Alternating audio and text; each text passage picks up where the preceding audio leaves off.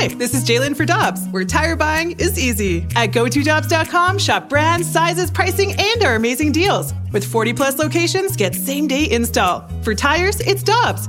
For deals you can use, click on GoToDobbs.com now. Time now for the BK and Ferrario podcast, presented by Dobbs Tire and Auto Centers on 101 ESPN.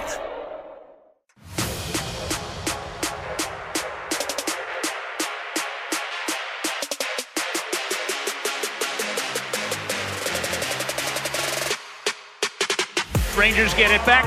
Big save, Binnington, as he denied a one-timer off the near wing from Panarin. Kreider up along the wing out of the corner. New York holds it in at the blue line. Passes to Gustafsson. Tons of traffic and a glove save. Binnington somehow through four bodies and eight legs snared that glove and made it look easy. Into the circle, looking back door. There it is, and Binnington gets there for the blockers save and sends a frustrated Chris Kreider back to the bench. Wow, this what a save! Yeah, this Blues team is not going anywhere. When you got a backstopper like Binnington, when you're in the zone like this, I mean, he is on top of his game right now. He is seeing everything. I just thought he was really competitive. Like you know, for for goalies, the competitiveness what I see is like fighting through traffic and being able to, to see those pucks and, and fight them off and his rebound control was was outstanding. But he was just he was extremely competitive you know being able to fight through traffic and find those pucks that were coming to the net. Alongside Alex Alongside Alex Ferrario and Tanner Hendrickson, I'm Brandon Kiley. It's BK and Ferrario here on 101 ESPN. That's what it sounded like right here on your home of the Blues, 101 ESPN last night, as the Blues get a big win despite not playing particularly well at even strength. Five to two last night at home against the New York Rangers. Alex, we got to start with the star of the game, and that was Jordan Binnington. He finished that game with 40 saves on 42 shots. He was the number one, number two, number three, number four, and number five reason why you won that game last night at home. Alex, let's get to some nerdy numbers quickly today because this is the way that I operate. You know that. According to Natural Stat Trick, Binnington saved four goals above what was expected in that game last night. In other words, according to the fancy nerdy numbers, the Blues should have lost that game if not for Jordan Binnington being in net. And it's just the latest in a trend of games that Binnington has been standing on his head. Against Carolina, he saved three more goals than expected. Against Vancouver and Colorado, he saved one more goal than expected. So you add all of that up, put it together, he's at roughly eight goals above expected in his last four starts for the St. Louis Blues. We've talked a lot about where the Blues are at in this retool, rebuild, whatever you want to call it. One of the reasons, Alex, why the Blues are able to get away with what they have right now roster wise is because Jordan Binnington is allowing for that to take place. You didn't play well last night at even strength. The coach called them out on that. But because you have Jordan Binnington in net and he can be a failsafe behind you, it allows you the opportunity to steal games like that at home against a really good New York Rangers opponent. It's the only reason you're still talking about the playoffs right now on January 12th. And as Joey said on the call there, uh, without Jordan Binnington this season, this Jordan Binnington, we're probably talking every day about where the Blues are in the draft lottery potential and if they're picking top five. Because Jordan Binnington at the beginning of the season allowed the Blues to figure out this structure that they were trying to work defensively. Jordan Binnington in the middle of the season, when the team got bad defensively. He started to struggle, and of course, the fatigue set in. And now, when we started 11 game stretch, the Blues did against all of these tough opponents, he has picked up victories against Dallas. He's picked up victories against Carolina, Vancouver, and the New York Rangers. And the loss that he had was a 2 1 loss against the Colorado Avalanche. Uh, Drew Bannister has picked up three victories against first place opponents, and those three victories have come thanks to Jordan Binnington in between the pipes. I mean, everything about what he is doing right now is showcasing why I've had so much faith in him from start to finish, and it's why the Blues labeled this as a retool because rebuild teams are looking for fixes in every area. They're looking at their forwards and saying, well, we're not good here. Defense, we're not good here. Goaltending, we're not good here retooling teams know they're good or at the top of the league in certain areas. And Jordan Binnington is providing them that faith, saying, you know what, we can allow a Matthew Kessel to play 20 minutes a night or a Scott Perunovich to play 18 minutes a night because we know our goaltender is going to be there to save him in certain situations. That's how you grow teams. And right now, Jordan Binnington is proving it. And I know I'm probably in the minority. I'd put him in the All Star conversation. Yeah, I, I, mean, I think that's fair 100%. I, I, it allows you to remain competitive and build some confident, confidence with your guys. Like, I without Jordan Binnington, if they were relying just on uh, Joel Hofer, and that's no shot against Joel Hofer, he's a rookie in the NHL having ups and downs. But if you had to rely, I'll just throw my guy on the bus. Let's be honest, he's been bad in Detroit. Who so? oh you, no, man, stick with him. You're in a rebuild. You are in a rebuild because you're not going to be able to stay competitive in a retool. You may not be able to allow your team to build some confidence. Because like right now, I look at this Blues team, guys. They didn't deserve to win that game last night. No. They still feel like they're playing confident hockey, though, in my opinion. Yeah. And, and I think that's a big reason for that is because of Jordan Binnington, because he's allowing you to stay in a lot of games, and in some games that you shouldn't be able to win. Like last night was a game that I'm not saying the Blues are a great team, but a great team finds a way to win a game without their best game. And that's what happened to the Blues last night. And a big reason for that was their goalie, Jordan Binnington. And I don't think that's a game they win early on in the year. I, I think Jordan Binnington has turned it to the, another level past this Christmas break to allow them to stay in a lot of these games. He's been really impressive this season. I think you're right. I, I think he deserves at least consideration for the All Star game. The part two with Binnington is those timely saves. And to T Bone's point of they might not be winning this game earlier in the season, I mean, I kept track of it. It was 17 times. Every time one goal goes in, you're going to see two or more in a three minute span. Last night, the Rangers scored the first goal. The Blues, in that first two minutes, had three defensive zone turnovers before they even scored that goal that Adam Fox got. And then from there, they were up one nothing. Kyrou ties it. The power play takes the lead. He made multiple saves on Artemi Panarin before the end of that first period that he robbed him with, and then right before the end of that first period, it was a deflection by BK's guy Chris Kreider in front of the net that probably should have been a goal. Those are the timely saves that a Blues team earlier in the season was thinking, "Oh, great, now it's 2-2. This isn't going to be good." But you went into that intermission up 2-1 with confidence knowing Jordan Binnington was locked in. You can tell when he is at that level when he's seeing those pucks through deflections. When he's making those saves, it's going to be a tough night for the opponent. And I think a big part of it is just rest. Like, I, I, think a big part of what we're seeing right now is that we are seeing a healthy and rested Jordan Binnington. He had five days off between his start against Chicago and his start against Colorado. Then he has another like five or six days off between the start against Colorado and the start against Vancouver. Gets a day off, then goes back out there against Carolina. Then has another four days off prior to last night's start. I think a big part of what we're seeing right now is they are doing a good job with the scheduling of who gets what starts. Yeah, Joel Hofer, tough night out there against Florida. I, I didn't think he played his best game against the Panthers. I think he would have told you the same thing. But you're willing to sacrifice that because Hofer, more often than not, has been pretty good for you this year. And if you're going to get this version of Jordan Binnington when he's out there, it's worth it to give him like 50 to 60% of the start. So I, I, like the way that they're handling these starts right now. I'll be curious to see what they decide to do against Boston. I, I, honestly would probably go Binnington. back to. I would go to Hofer. Oh, really? Weekend. I would. I want to see Jordan Binnington rested. I understand that this is a tough opponent, and it, you are putting Joel Hofer in a really difficult spot if you put him out there against Boston. But man, I, I, think a big part of what we're seeing is a rested Binnington is a good Binnington, and putting him out there on another one day rest. I, I, don't know that I would do it, to be honest with you. See, I would go the other side of this one for a couple of reasons. One, I would go Hofer on Monday against Philly because then I'm going to get four straight days off for Binnington before sure. he takes that road game against Washington. But the other reason I'd play Binnington is because one, you're at the halfway mark, you 41 games officially on Saturday, and two, you have been unable, it is seven times this season, to eclipse that four games above 500 mark. Every time you've gone into that this year, you've lost, and it's gone matter? back down. I think it matters at least individually for a group of players. Like, I'm not sure if the players are focused in on that, but I think as a group, it will feel like something if they're told, like, hey, that's the first time you're above four games above 500 at least it's a little bit more of a motivation feel going into it. I, just think right now, Binnington's a gamer. He wants to be in there nonstop. The sure. Blues have to find that that tight line of keeping in that competitive edge, but also saying like, dude, take a step back. That's why I would play that one against Boston because that's another big opponent, and I think that's a good game for the Blues. And then you give them four days off. That's how I would probably try and go at this because then you look at the next stretch because I would backtrack it. Like you, got back to backs against Washington. You're, you're probably going to split that, right? You're going to go one with Hofer, one with Benner, and that one on Thursday and Saturday. But again, I would do Benning. If you play Hofer on Monday, you go Binnington on that Thursday. Hofer gets a Saturday, and that's four days off again for Benning. And I would just do the opposite. I, I would go with Binnington against Philadelphia, and then I would probably just go right back to Binnington on that Saturday at home. So I'd give him the two home games, Philly and against Washington, and I would go with Hofer on Saturday and Thursday. So you're getting a good amount of rest for both of these guys. I'm just keeping both of their legs super fresh right now at this point in the middle portion of the season.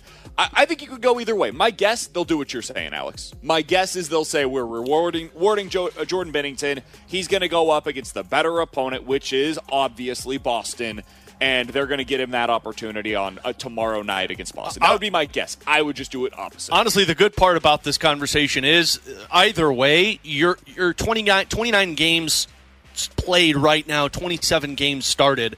If he were to do this stretch the rest of the way, we're still talking about 45 games, and that's Yep. the sweet spot. You don't want to get above 50 with Binnington uh, because I think if you get above 50, then you start trending into the a little fatigue conversation. you get diminishing returns at some point. Yes, you want Yeah. him out there. He is your better goalie, but you you're getting a worse version of Jordan Binnington when you start him too often. And I want Hofer getting some reps too, because as we've seen in the playoffs, sometimes goaltenders get hurt, and I'd like my other guy to be ready to go. Which is why, like this healthy split right now, it's a great thing because you know when Binnington's in there, he's locked in. You're getting the reps for Joel Hofer, and hopefully you could get that one-two punch that every team right now is desperate for. The other thing to keep in mind from last night is the power play. Woohoo! Finally showed up.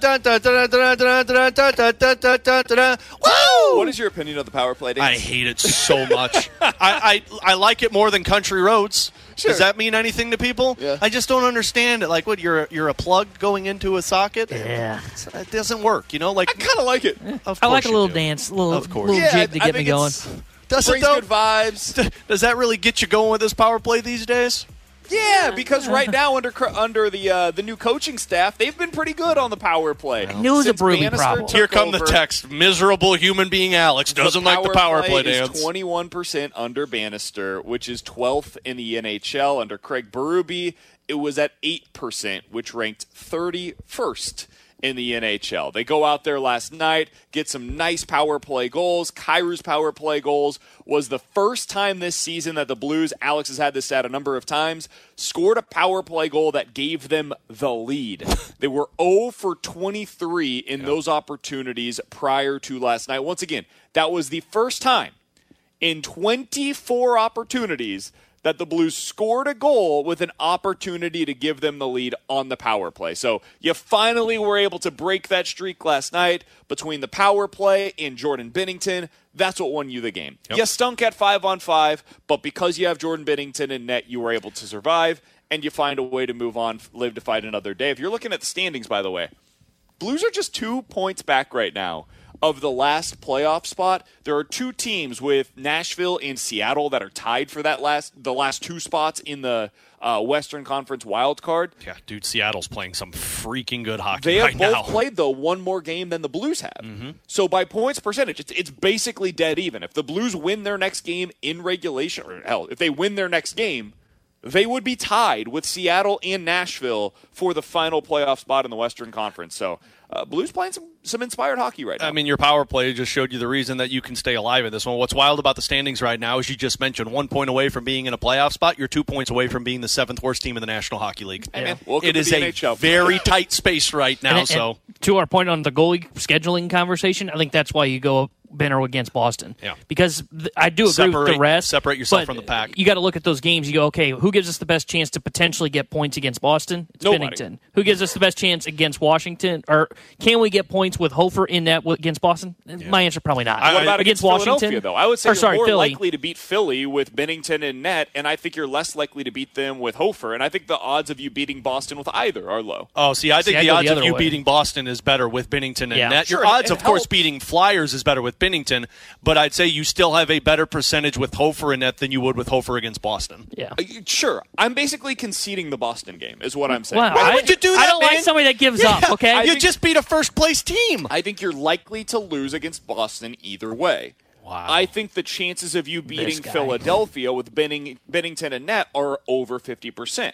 I think the chances of you beating Philadelphia with Hofer and net are below 50%. So I would just be playing the odds here and saying, hey, I, I'm going up against Washington back to back. So the odds are the same. It's the same opponent there.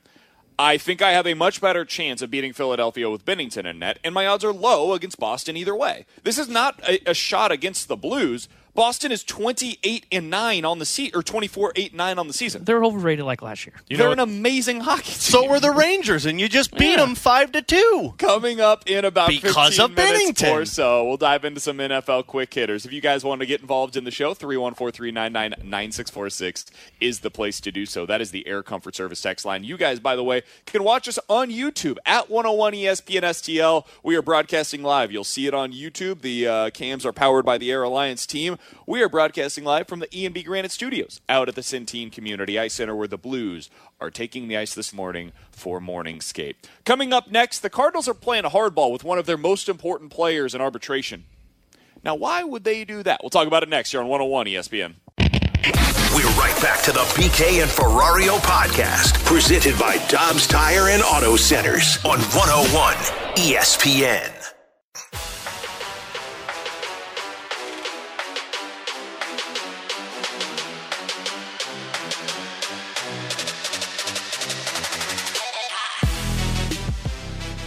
Alongside Alex Ferrario and Tanner Hendrickson, I'm Brandon Kiley. In just a little bit, we'll get to NFL quick hitters, including the big news today, which is that the Patriots have found their head coach, and man, they had to drive far Yeah, what a search. to be able to find him. Where'd they go? Sweden? New England. I've heard there's some really good Sweden football coaches around there. They went parts. to the guy that was calling the defense and said, "Hey, do you Matt wanna stick Patricia? Around?" That would have been awesome. Matt Patricia? Also, apparently, there's a dark horse candidate to hire uh, Bill Belichick, and they might still be playing in the postseason. So we'll talk about Does that. Bill Belichick's here son in still coach? A little bit. He was with Yeah. the Patriots defense. Oh, they hired him? They have We'll- two. They we'll have give two you the answer to that question This here in guy? 10 minutes. That's my tongue, if you couldn't hear. If you guys want to watch, you can do so on Well, you could- YouTube. YouTube.com slash 101 ESPN. You know the video of him? Like, Yeah. We know, man. We, we knew the one you were Grant, clip that soundbite for me, please. All right, so the Cardinals are playing hardball right now with one of their most important players. Now, I can't believe how many people will like push back against that notion that Tommy Edman is an important player for the Cardinals. Guys, Tommy Edman has saved their ass each of the last two seasons. Hey, you don't have a second baseman. Who we can th- who can we throw out there? Oh, Tommy Edman will save you. Hey, we don't really have a shortstop right now. We're trying to kind of piece things together before Masyn Winn is able is ready. Do we have somebody that can maybe fill in there? Oh, t- Tommy Edman can do that. Hey, uh, all of our outfielders are hurt. Can somebody go out there and play right field, left field, and center? Oh, Tommy Edman can do that for you as well. Oh, by the way, his first year, he was a third baseman for you. Yeah, Tommy Edman, super important. A legit gold glove caliber caliber defenseman or defensive player. Anywhere he goes out there to play, yes, his offense leaves a bit to be desired. But he's an excellent base runner. He is unbelievable defensively and one of the most versatile players in, in Major League Baseball. So, yeah, let's start there. Pretty important piece. But, Alex, they're going to arbitration against him. And they're doing so despite there being less than $500,000 in difference between where he posted and the Cardinals posted. now, for those that aren't familiar with the way the, that the arbitration process works, the player and the team exchange numbers. And more often than not, they end up getting to some kind of a midpoint between the two sides, right? That's what the Cardinals did with every other player that was on their list of arbitration hearings. Or it this year. goes to court, and then you just berate the individual. We'll get to that here in just a second. So Ryan Helsley, Dylan Carlson, JoJo Romero, John King, and Kittredge, the newest player that was arriving from the Tampa Bay Rays, they all agreed to a contract based upon the terms that were discussed yesterday between the team and the player. Tommy Edman did not. The team posted at $6.95 million. Tommy Edman posted at $6.5 million. So there is a $450,000 gap between the two sides. If they do not reach a conclusion, which they didn't, this then has to go to court. And Alex, we've seen this before. It happened with Jack Flaherty. That got a little bit contentious. It got it happened with Tyler O'Neill's a, a couple of years ago. That got very contentious.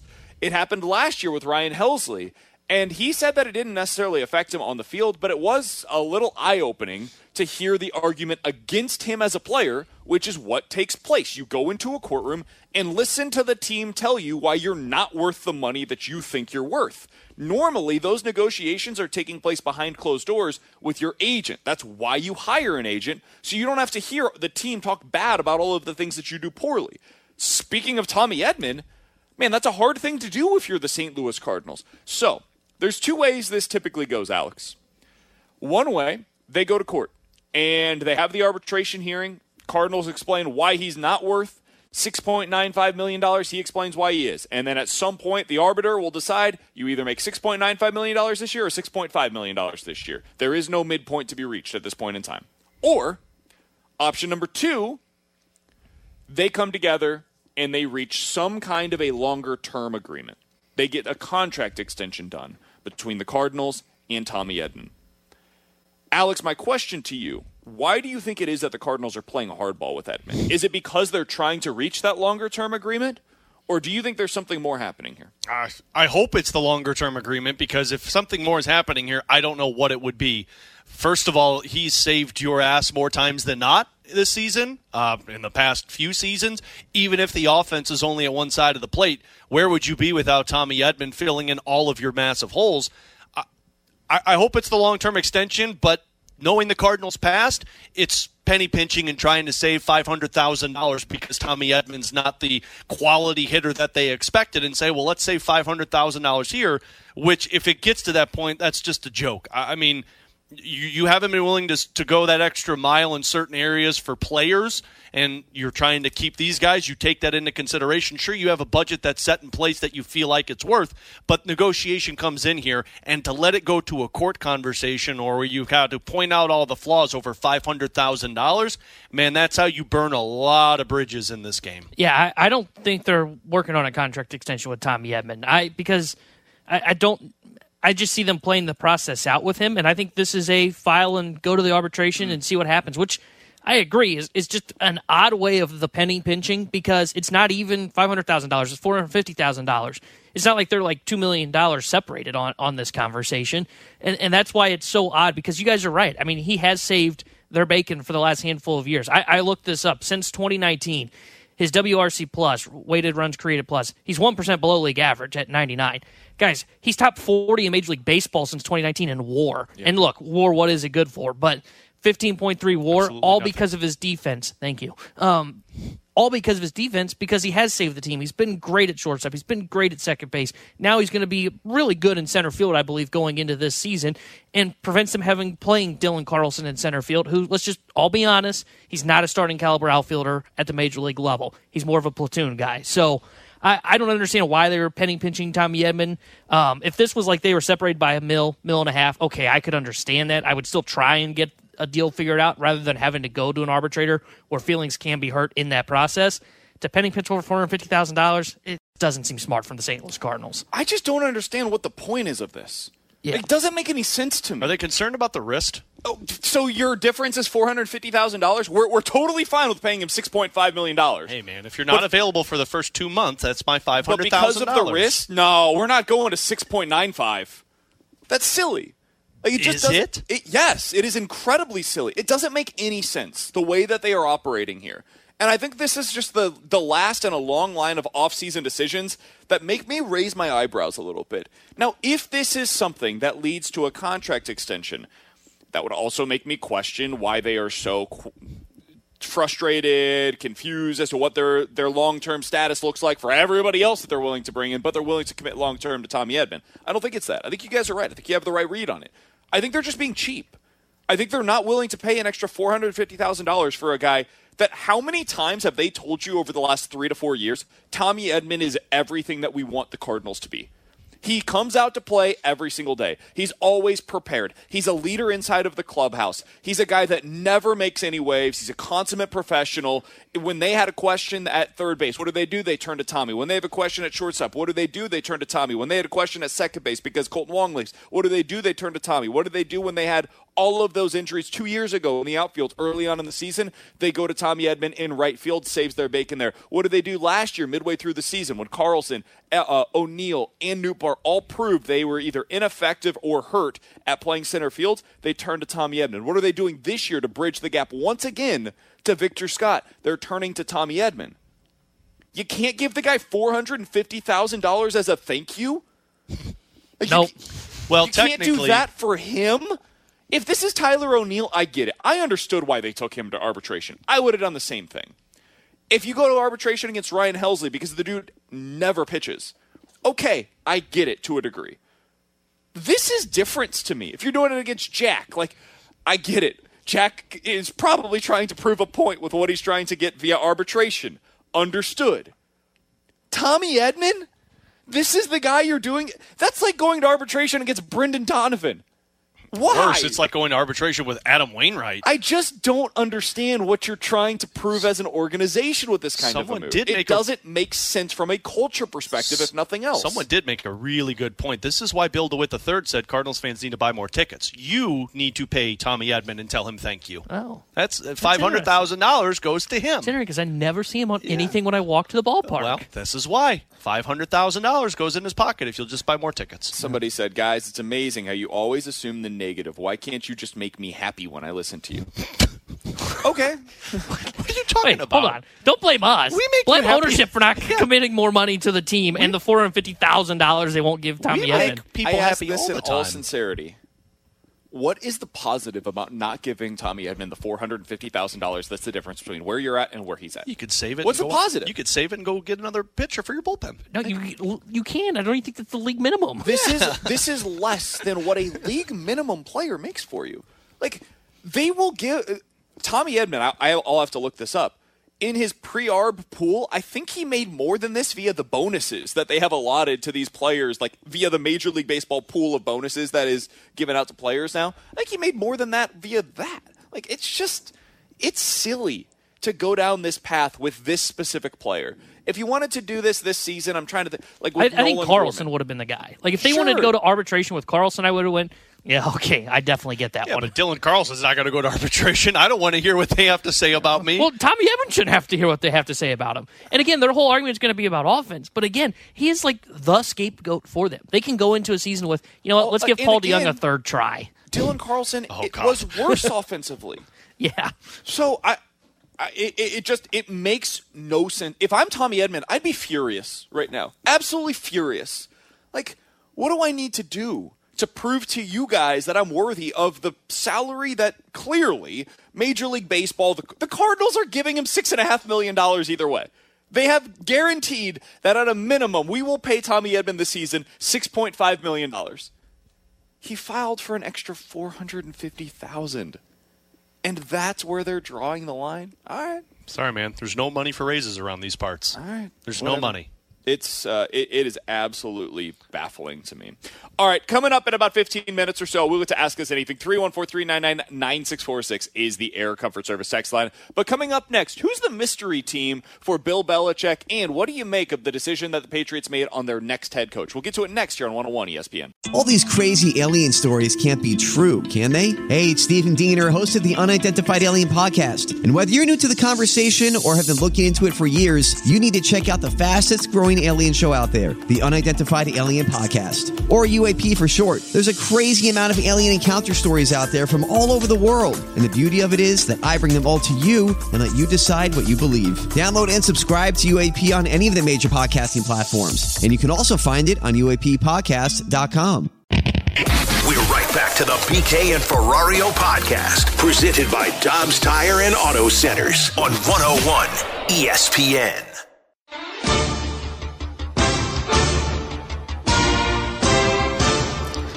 Alongside Alex and T-Bone, I'm BK. You got BK and Ferrario here on 101 ESPN. It's time for some NFL quick hitters, boys, because earlier today there was news that came out of New England. They searched far and wide for their next head coach after deciding, you know what, it's time to come to an end with this relationship with Bill Belichick. And what they determined? The guy that's already here is our best option. Jerod Mayo, their former linebacker, is going to be the next head coach of the New England Patriots. I don't think this is the former New England Patriot linebacker that people thought was going to be the next head coach. Mm-hmm. People kind of assumed that that would be Mike Vrabel.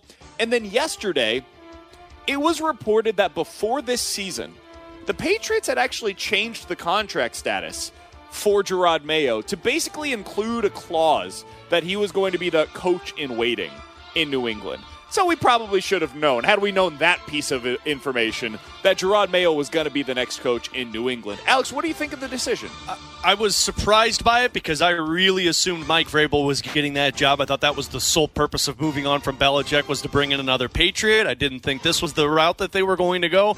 My only thought with it, in tinfoil theory here, is uh, are the Patriots looking and saying like, boy, let's not make another Vrabel mistake where we let another former Patriots linebacker go on to have success elsewhere. Let's keep this one in house and have success with him. Do I think it's going to work? Absolutely not. But I mean, we've seen success from other coaches that you weren't really sure how it was going to turn out. And maybe they saw the success of an Antonio Pierce and they're like, man, maybe we should see what he's got to offer. They might know that it's going to be a few bleak years ahead for the Patriots. So see what this guy can do. And if not, then you go big, big game hunting. I hate this hire. I'm just going to be completely honest. I when you move on from 20, what was it, 24 years of Bill Belichick, it's time to start fresh. It's time to go outside the organization, bring in somebody new, an offensive mind, and pair them with the franchise quarterback that they're going to be drafting this year. Again, by the way, after the Mac Jones failure. Instead, they stay internal with a guy that came up, groomed underneath Bill Belichick, probably still going to try and operate the kind of somewhat, I would assume, of the Patriot way. I don't I don't like this from the New England Patriots. They needed to go outside the organization, bring in a fresh perspective. I, I don't think this works out. I, I would have gone I would have gone big game hunting. I would have gone after the Ben Johnson, Does it- a young offensive mind to pair with the new franchise quarterback. Does it make you feel better if they go outside and bring in a general manager? No. They have to. Well, that's They that, don't have it- one. that, well, I know, but that's the part that I'm optimistic with. At least you're going to let this guy coach with the Belichick mindset and bring somebody else in who can bring the proper talent in. Yeah, I think the hope if you're the Patriots is that Jerod Mayo's like the CEO type, right? The the leader of men. He's going to be in charge of the defense to a degree, but I think you're hoping he does for them what at least for a brief period of time Antonio Pierce did with the Raiders, where he clearly has a connection with the players. He's young. People seem to really love Jerod Mayo. Like the the reports that you hear out of New England is that that dude is a great leader. And so maybe he becomes, you know, what John Harbaugh is in Baltimore, what Mike Tomlin is in Pittsburgh. But you got to get it right with your your coordinator hires if that's going to be the case. And so this becomes a question of okay, what are his connections? Who is he going to hire to be the offensive and defensive coordinator? We just don't know yet. I think there's a lot to be learned still on the Mayo hire. I, I always am skeptical of the let's keep it in house hires where you're just promoting a guy that was a part of the staff that failed spectacularly in recent seasons. So I'm skeptical of it. I too, uh, uh, T-Bone would have gone outside of the organization to try to make a different kind of hire. At a very minimum, you get a boost in energy, but people seem to really like Jerod Mayo, so maybe it'll end up working. I would have gone a different direction. Speaking of Bill Belichick, that's his former team. What is his future team? Well, there was a report that came out yesterday that there are teams that are currently participating in the postseason that depending on what happens with them this playoff stretch, they could end up making a move with their coach to bring in Bill Belichick. Alex, when you hear that, is there a team that immediately came to mind for you of, okay, this is probably who they're talking Yeah, about? it's Dallas. I mean, I don't know any other team that we'd be talking about right now other than, yeah, they're going to leave the door open because let's see what Mike McCarthy screws up and then we'll fire him and bring in Bill Belichick. I've got one other team, AFC or NFC? NFC. Jacksonville? Nope. Detroit? Nope. No. What about Philly? Oh. Well, You've sense. got a young, star-studded defensive line, couple of good corners that are a little over the hill, sound like Bill Belichick defense, very. And an offense that's basically plug and play, man. You bring in a solid OC, got AJ Brown, DeVonta Smith, J- uh, Jalen Hurts, got a couple of running backs, and listen, you could draft another one if you really wanted to. We know how this works, plug and play at running back. Pretty good offensive line, and I can add Bill Belichick into that mix. Man, next year with him at the helm, they could win 13 games. If I'm the Eagles, I am very curious to see what happens on Monday night against the Tampa Bay Buccaneers because if this goes poorly once again and they end up losing against that Bucks team, I have to make a serious decision on am I really going to run it back with Nick Sirianni when I've got Mike Vrabel and Bill Belichick and Ben Johnson as my offensive coordinator hire that's potentially out there available as a head coach? I've got all these different candidates and I'm going to stick with Nick Sirianni? I don't know, man. I think this postseason is very, this playoff game specifically, is very important for Nick Sirianni's future in Philadelphia. Text line brought up the Bills. I, that's, That's where I thought too. maybe you were going to go if you said AFC. AFC. Bill to the Bills. That would be just chef's kiss him staying in the division. Oh, you know, but you know, like he's Jordan S. to where he'd be like, "Yeah, I'm gonna, I'm gonna screw these guys over." The, the thing that I would just kind of, and I don't even say I'm pushing back against Bills because like I could totally potentially see it. I just don't know if they have the roster that's for Bill Belichick. well, and if I'm them and I'm going to move on from McDermott, I'm looking at like a Mike Vrabel or something like that before I'm going to Belichick. yeah, because I, I think when you look at the Bills, like how. If I said right now, what are the percentage chance you think Stefon Diggs back in Buffalo? I'd honestly be at 50-50 right now. honestly, I think that's fair. Yeah. And that defense isn't very good. What do you mean, So man? What loves his quarterback. Is, is Buffalo potentially a? If they said, you know what, we got to move on from McDermott. I think they're a better fit for Mike Vrabel. I agree. I, I totally agree with you guys that Vrabel's a better fit. Yeah. But what I'm saying is, like, if I'm Belichick and I look at that roster, and there's, I mean, we can all see it from the outside that Stefon Diggs, it's skeptical if he's going to be there. Defense isn't very good. If you're Bill Belichick, do you want to go to Buffalo? Like, I, I think it's much more likely like If Cowboys, you're him, Eagles. would you? If you have all of these options, Buffalo, Philly, and Dallas. Let's assume that all three come available, and LA is an option for you. Where would you want to go? Dallas. Dallas. I, I think they've or got the, the, best Chargers. roster. Or Yeah. the Chargers. I think Chargers got a really good defense for a Bill Belichick, and you get the weapons in place. Yeah, I, I would I would take the Cowboys because I know Dak's the franchise guy there in Dallas. I think Herbert is too, but I've become a little more skeptical of that over the last handful, Yeah. the last year. I, I would definitely say Dallas, and I think they've got. I mean, they've got the best defensive player in the world right now, in Micah Parsons. I would go Dallas one, Philly two. Philly would be my second choice because of all of the talent they have on offense, Yeah. and they've got a really good defensive line, man. They've got some real pieces there that I would love to see Belichick work with. But you're telling me I could see him work with Micah Parsons? Yeah, but we know Man, that's we know with draft history, Bill Belichick does not like talent on the offensive side, i.e., Mac Jones, N'Keal Harry. Not a fan. But that's the thing that's so nice about working with either Dallas or Philly. You've already got the talent. yeah, but on he'll that side of probably the trade it away to get better defensively. All right, final thing. No, that's only Mike Vrabel. He does that with AJ Brown. Well, he Uh, didn't do it. Final thing here uh, for some NFL quick hitters. We'll get to ask us anything on the other side. 314 399 9646 is the Air Comfort Service text line for Ask Us Anything. There's some big injuries that are potentially going to have an effect on this postseason. A bit, of, a bit of news, by the way, on that front. Mark Andrews has officially been designated to return from the injured reserve. Oh, now all back. that means right now is that he can he can practice with the team. I am skeptical of him playing in that first round, that divisional round. Well, why for the, would you with how good Likely's played? Sure. I I do think he will be back, though, at some point this postseason if they win in that first game. So, uh, big news for them. Mark Andrews is a big time piece for them offensively. When you look at this weekend, Alex, injuries are going to play a big factor. The Dolphins are super banged up, and they're about to play in negative 30 degree temperatures in Oh, Kansas City. baby. The Steelers are going to be without TJ Watt this weekend. The Eagles, it seems like their entire offense is hurt. Jalen Hurts has a finger that is bending the wrong way. AJ Brown has issues. We've seen the issues that have arisen over the last few weeks for DeVonta Smith as well. What is the injury that you think will have the biggest effect on this weekend's games? I, think it's going to be the Miami Dolphins just in general. I mean, pick your poison. Mine would be more on the defense because, like, uh, and I saw somebody was doing an interview with Vic Fangio about this. Like, how do you how do you pass rush Patrick Mahomes because all of these guys are out? And he's already so dangerous when you get him out of the pocket, and now you don't have Chubb, you don't have a majority of your defensive players. So I, I would say Miami because if Miami loses, it's not going to be because we're like, oh, this team's just bad. It's because, man, what could have been if they just would have had all of their defensive players available? I would actually go with the Philly injuries because I'm I agree with what you said about Miami, but I just view them as a paper tiger. That now that they've shown up in the playoffs, they have no hope, and Tua sucks in the cold. So I, I, I look at Philadelphia and I go, they, even though I'm skeptical of this team, they should be favored like they are against Tampa Bay. But Hurts has got a finger issue, and he hasn't practiced, and throwing the ball's now going to be tough. And AJ Brown's got a knee and still hasn't practiced. Look, man, I don't like your Um, skepticism. Um, your defense sucks, so we can't rely on that. Our offense, our quarterback, like you said, one finger's pointing the wrong way, and Brown may have to jump around on one leg. um, I'm worried. jump around, jump, jump, jump, I, jump I'm really worried about Philadelphia. I actually might take Tampa Bay this weekend against the Philadelphia Eagles because They- of the injuries. They are so lucky they're playing Tampa. yeah, So incredibly and lucky. Baker's hurt too, by the way. because Tampa looked awful last week. They could have lost to Carolina, and Carolina is atrocious. That team was all time bad, and they've got a quarterback that can't see over his line. He's t- he's T-bone size, Smaller. trying to play in the NFL. So Come on, man. You're smaller. I'm with you. It is the Eagles that it, it gives me the most pause because they should be an obvious pick. you should go into this weekend and say, you know what, I'm not sure what's happening in the majority of these games, but I'm pretty confident that the Cowboys are going to beat the Packers, the Bills are going to beat the Steelers, and on Monday night, the Eagles are going to beat the ever living hell out of the Bucks. I can't say that. I feel that way about the Bills, although the, the weather has me questioning that. I definitely feel that way about the Cowboys. I think they should beat the Packers.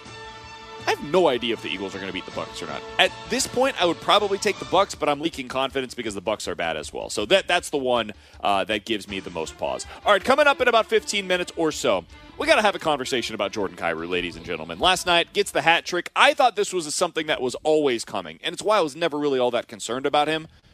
I know the two gentlemen to my left and right have a differing opinion on what we have seen so far this year from Jordan Kyrou and what it means for his future. We'll talk about that coming up here in just a little bit. Ask us anything coming up next here on 101 ESPN. We're right back to the BK and Ferrario podcast, presented by Dobbs Tire and Auto Centers on 101 ESPN. You've got questions, we may have the answers. Maybe. It's BK and Ferrario's questions and answers on 101 ESPN.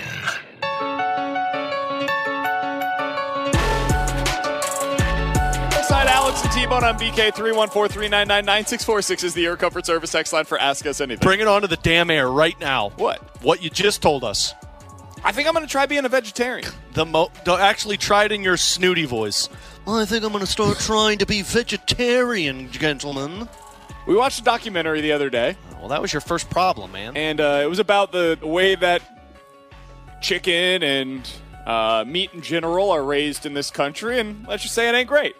So uh, I think I'm. I They think took a documentary for you to know I was going that? to say that's that you needed that. Yeah. Um. I don't know. Guess I'm at a place in my life where I uh, I'm easily skewed by something like that, and uh, I think I'm gonna try it, man. No, you're not into it. Hell no. I understand how that stuff is made, but you know what I don't do? Watch how that stuff is made. I just try not to think about it. But hey, anybody who who is good for you. I applaud you because you're you're much healthier than I am. Uh, 314-399-9646 is the Air Comfort Service text line for Ask Us Anything. From the 314, T-Bone, you're out on this one, but me and Alex will help you out. All right, from the 314, boys, I'm in the thick of it. I've got a two and a half week hold at home. Give me some encouragement. Alex, what is your encouragement for somebody that is at home right now with a two and a half week hold? Oh, it stinks right now, but push through because in a couple of weeks, or in BK's case, a couple of months, uh, you'll you'll be starting to get more sleep. They will start being able to be more playful. Uh, and that first time that you start seeing a move around, or that first time that you hear the giggle, it's all worth it. You forget about the exhaustion that comes with it. Uh, you forget about all of the frustration that goes into it. When you start to see their reaction, that's where it all is paid off. Last night, Luca woke up at 2, 2.30, 3.30, 4.45, and 6 o'clock. And then he woke up at 7 o'clock, and he was up for the day. Smiled at me, and everything was fine. Yep. That's it. Like that. That's the way that it goes, man. You're you're, you're in the thick of it, and it gets better, and then you get to like three months, and it just kicks you in the ass again with that sleep regression, and then it gets better, and then you get to six months, and they start teething, and sleep regression, bam, hits you like a ton of bricks once again. But they're so much fun, dude, and the smiles, the laughing. I so far this is my favorite stretch, but I've said I've said that at every different turn. As he's continued to get older, I keep saying like this is my favorite stage of where my son is at. Yeah. He is six months old right now, and it is so much fun. Yesterday, he's starting to understand what his dog is doing, and so yesterday, Belle, our dog, was playing with her tennis ball. She goes and plays fetch basically with her the tennis ball in the house, and she she likes the squeaker balls, right? Mm-hmm. And so she's going back and forth and squeaking it as she's bringing it back to me. He is busting up laughing, like belly laughing, while he's watching her play ball. The best thing ever, man. So you're you're getting into it. You'll Yeah. It, it just it you'll feels be all right. It's just it's hard. It's it- a lot of work. It's the exhaustion, and like I I remember that because I was always just so down, down and done. Uh, but like when you recognize that it's the exhaustion that is part of the frustration, you just push through it. You just and then again, like BK mentioned, like the first time you start to see their reaction, man, it is the best feeling in the world. 314 399 9646 is the Air Comfort Service text line for Ask Us Anything. Uh, let's get to this a little bit of news on Jordan Hicks, according to a report, He signs with the Cardinals. he has signed a four-year contract With the Cardinals. worth forty-four million dollars Not with the Cardinals. with the San Francisco Giants. First of all, good for Jordan Hicks. That is one hell of a contract, man. Seriously. Um, Yowzers. I think it's a good fit for him. I think they will utilize him in a really positive way. There is no chance in hell I would have signed this with the Cardinals. No. Zero chance. I would have gone four years for, for sure. $44 million is a ton of money for any reliever, especially one that's been as erratic as Jordan Hicks has been. But hey, man, good for him. Kudos to the player. I Get what you're worth, man. Yep. Whatever somebody's willing to pay you, that's what you're worth. But I would not have done this for the Cardinals. No, I, that's. I- I don't need like if I could have done one year with an option of 11 mil, I would have been fine with it. But man, four years of that, we've seen the inconsistency here in St. Louis with Jordan Hicks, and I'm just not sold that that's going to go away. So good for him though. That is the fourth most guaranteed money by any relief pitcher in Major League Baseball right now, behind Diaz, Iglesias, and Robert Suarez. So, Wow. big time contract for Jordan Hicks. Yeah, good for Jordan Hicks. I, I, I agree with you guys. though. I, I wouldn't have done the Car- the deal if I'm the Cardinals because four years for a guy that has been erratic. And look, he figured it out last year. Maybe that maybe that's going to happen for the next four years of this contract. And if it is, that's a hell of a deal for the San Francisco Giants. But I agree with Alex. Call me skeptical if he's not going to lose it at some point because he throws 102 and his stuff is just so nasty. It's hard to figure out where that thing is going. So, I it's interesting deal from San Francisco. I That's a that's I, that I, w- screams I would desperation. love to listen to Giants like San Francisco Sports Talk Radio today and see how fans are reacting to that signing. Oh, this is interesting. According to Jeff Passan, he's expected to work as a starter. what? Oh, oh, okay. Well, okay. So, never mind. Forget the fact that I just said he was going to work as a reliever. Uh, that is really interesting. Yowzers. Cardinals tried that. They, they they didn't like what they saw. We were just talking about that today before the show. I I will be curious to see how that goes. Um, Yeah, good luck with that. I hope he has success. I, I would say this is one of those things to me, kind of similar to the Reynaldo Lopez contract that was signed in Atlanta, where I think what you'll see is he tries his hand as a starter, maybe fills in in that capacity for the first five ten game for for five ten starts of the season, and then if it goes poorly, you just immediately put him back into the bullpen. I would just have him in the bullpen that's- that's all what I year long. All right, coming up in about 15 minutes or so. Alabama is officially out on Steve Sarkisian, on Mike Norvell, and maybe, just maybe, they're going to hire the Washington coach. What's going to happen with Alabama from here? And is there an opening right now for the University of Missouri to run through? We'll get into that coming up in about 15 minutes or so. But coming up next, we got to have an honest conversation about Jordan Kyrou here on 101 ESPN. We're right back to the BK and Ferrario podcast, presented by Dobbs Tire and Auto Centers on 101 ESPN.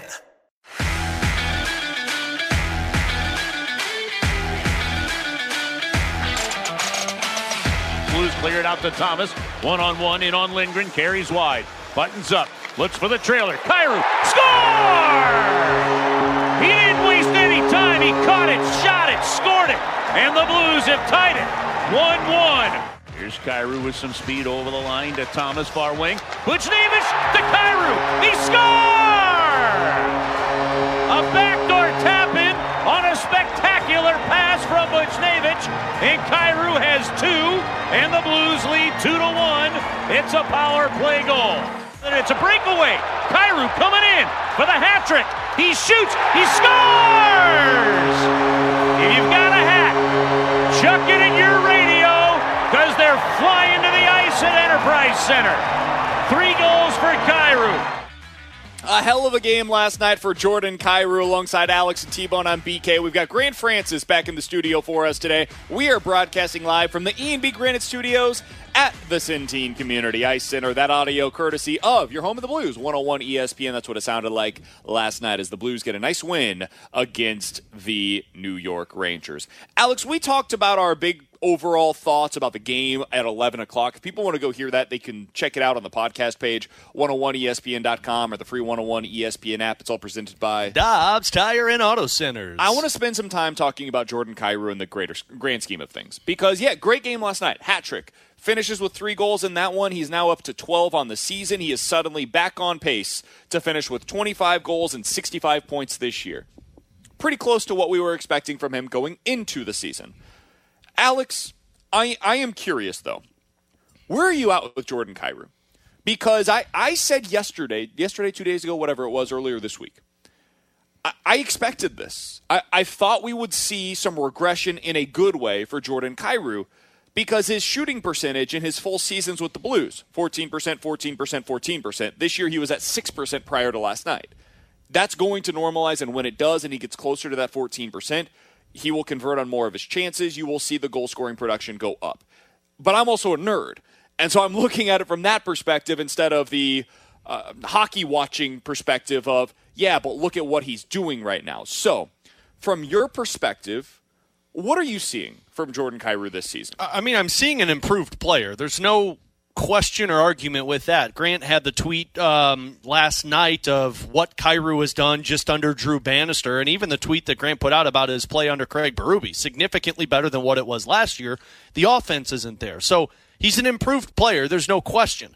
But he's also a streaky player. And I understand that streakiness comes with the territory of being a goal scorer, but streakiness – shouldn't come with the territory of being an eight plus million dollar player. And that's where the frustration lies on it because as great as it was to see him score that goal last or those goals last night, I mean, frankly, the kid could have had a hat trick in the second period. He's had three almost goals just in the second period alone.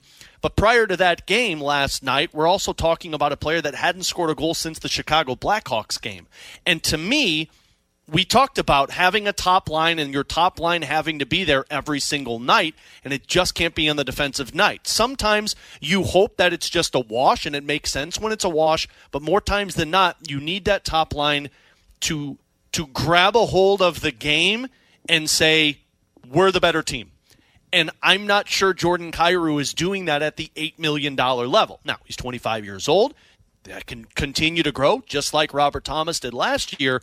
But I, have seen a lot of streakiness with Jordan Kyrou this season, and maybe he's putting more emphasis on his defensive game. And haven't had the chance to talk with him about it. I'm going to go to skate on Saturday, and hopefully I'll get the chance to chat with him. But like I'm looking at what this season was. He had a 10 game streak with zero goals. He had a six game streak with zero goals, and he had three four game streaks with zero goals understand if it's a goal scorer, but how are you impacting the game otherwise? And when I look at guys that have comparable contracts to Jordan Kyrou, I look at guys like Jason Robertson, I look at guys like Kevin Fiala, I look at guys like Clayton Keller.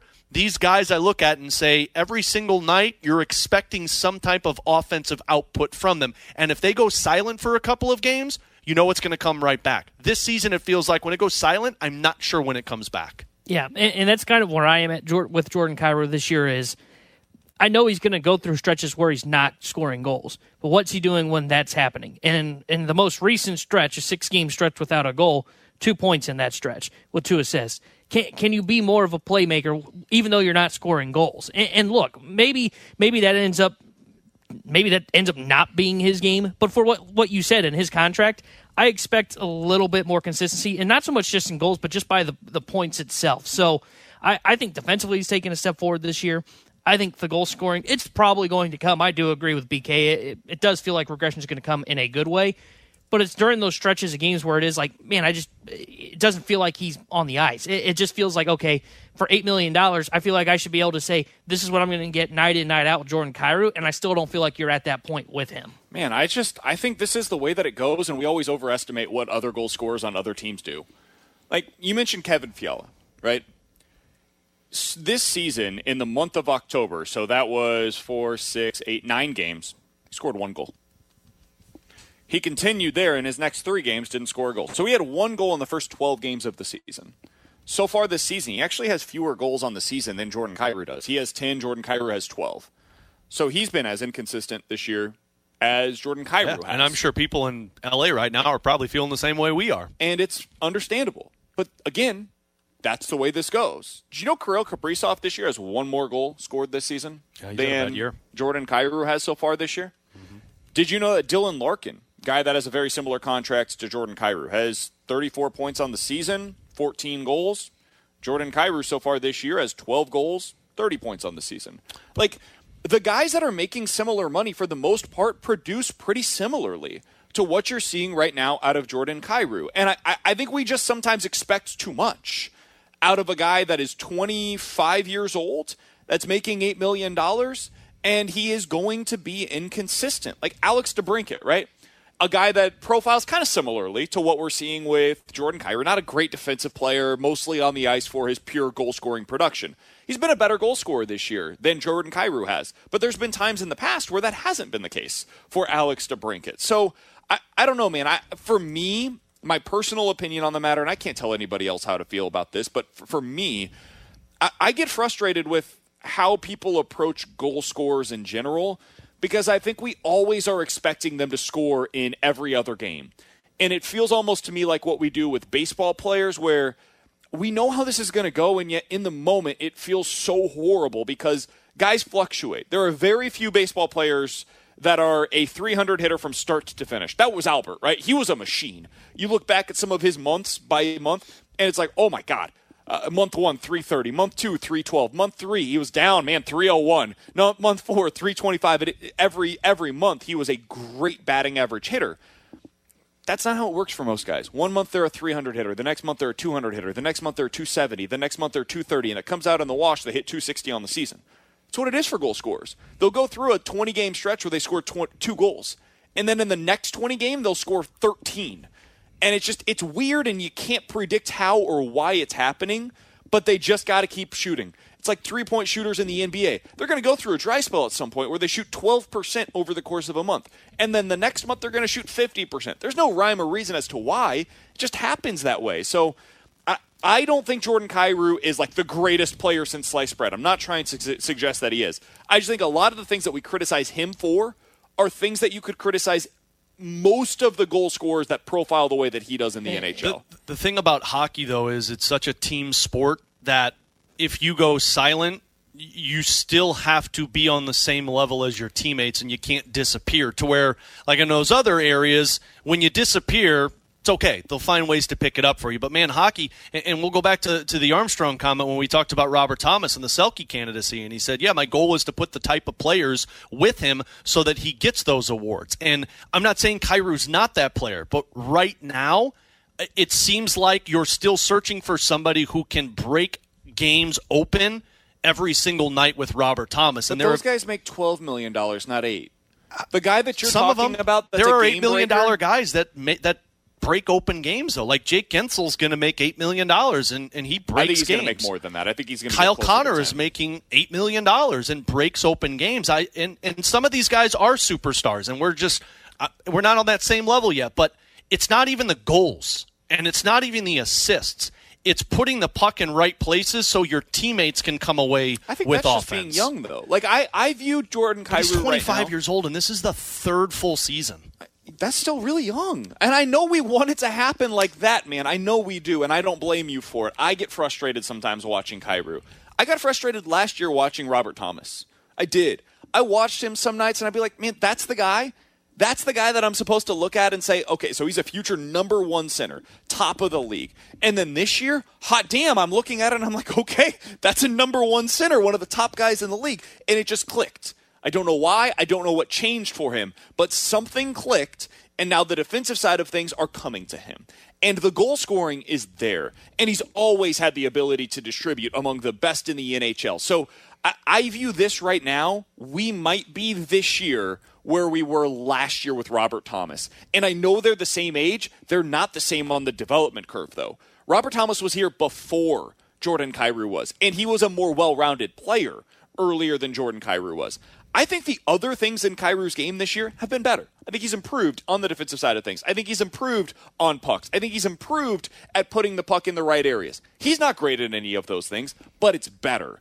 And if you continue taking those marginal steps forward, if you're Jordan Kyrou, I think you're going to like the player that you get when the Blues are back into contention mode. You just got to be really patient right now with him. And it's going to be hard. It's going to be frustrating. There's going to be nights where you look at it and you say to yourself, man, that's the reason we lost is because Jordan Kyrou made a terrible decision. But if you stick with it, what you might get on the other side is a guy that's consistently scoring 35 goals for you with average ish defense and can play top line minutes for you at $8 million. and that's a hell of a thing to be The question is, how long are you willing to stick with it before it starts to hinder your opportunity to exit out of the retool? I don't think it's hindering you at all right now. I, I think at 8 the- million, dollars, I think, it's- he's giving you exactly what you're paying I think for. it's part of the reason you're a 500 team because your power play hasn't been successful and he's your goal scorer. Yeah, I, I would say that. It, I- think you've got a lot of reasons why you're a 500 team right now. Specifically, the bottom nine forwards in this lineup are not producing. Understandably so, but uh, again, $8 million. I, I look at those guys and say you got to break the game open. And right now, he's on pace for 25 goals, despite having a terrible shooting percentage. If he just improved his shooting percentage to what it has been in his career, he'd be on pace for 30 plus goals again this season. And if he does that, I think we're going to look back on it and say, that's what we expected 30 goals. Otherwise, maybe we're being unrealistic about what he's going to be. If we think he's going to be a 40 goal scorer every season, maybe we just need to adjust our expectations. Maybe he's not going to be that. Alongside Alex and T Bone on BK, coming up next, is there an opening right now for Mizzou in the SEC? We'll talk about it here on 101 ESPN. We're right back to the BK and Ferrario podcast, presented by Dobbs Tire and Auto Centers on 101 ESPN.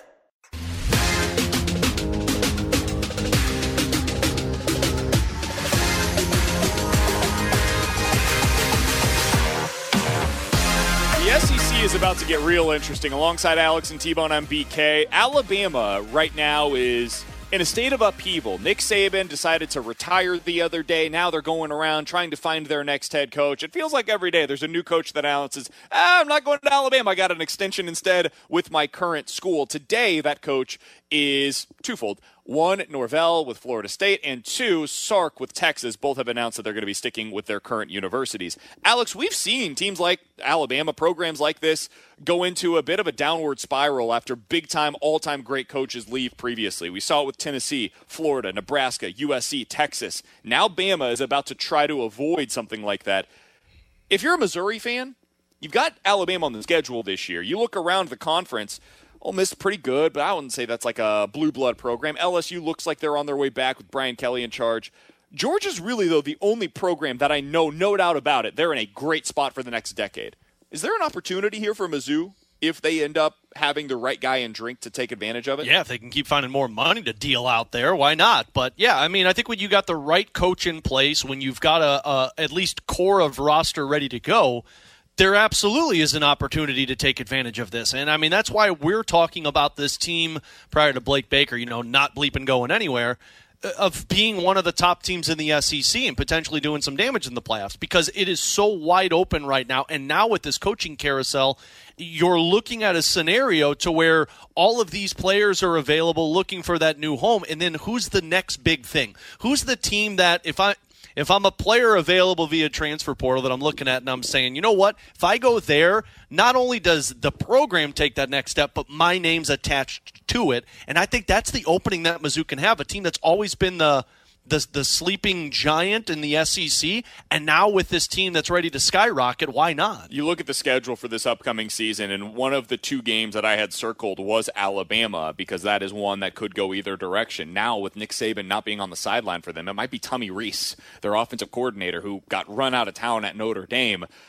I think this is even more of a reason to believe that Missouri in 2024, this is your year, man. You have got to capitalize. And it makes that defensive coordinator hire that much more important. Eli Drinkwitz has got to hit a home run with that hire. And I'm thinking more and more every day, you can't hire internal. You got to go get the best mm-hmm. guy for the job, even if that means potentially losing a linebackers coach, a defensive ends coach, etc. You got to go out and get the right guy for this job. Big time opening right now taking place for the University of Missouri. Coming up in about 15 minutes or so, we're going to dive into the junk drawer. But next, man, we've been looking forward to talking with this guy for quite some time. Buster Olney is MLB insider for ESPN and ESPN.com. Want to get his thoughts on the Cardinals' offseason thus far, where they fit into a loaded National League at this point in the offseason, and what did he make of the comments from Bill DeWitt III the other day? We'll talk to Buster about all of that and so much more next year on 101 ESPN.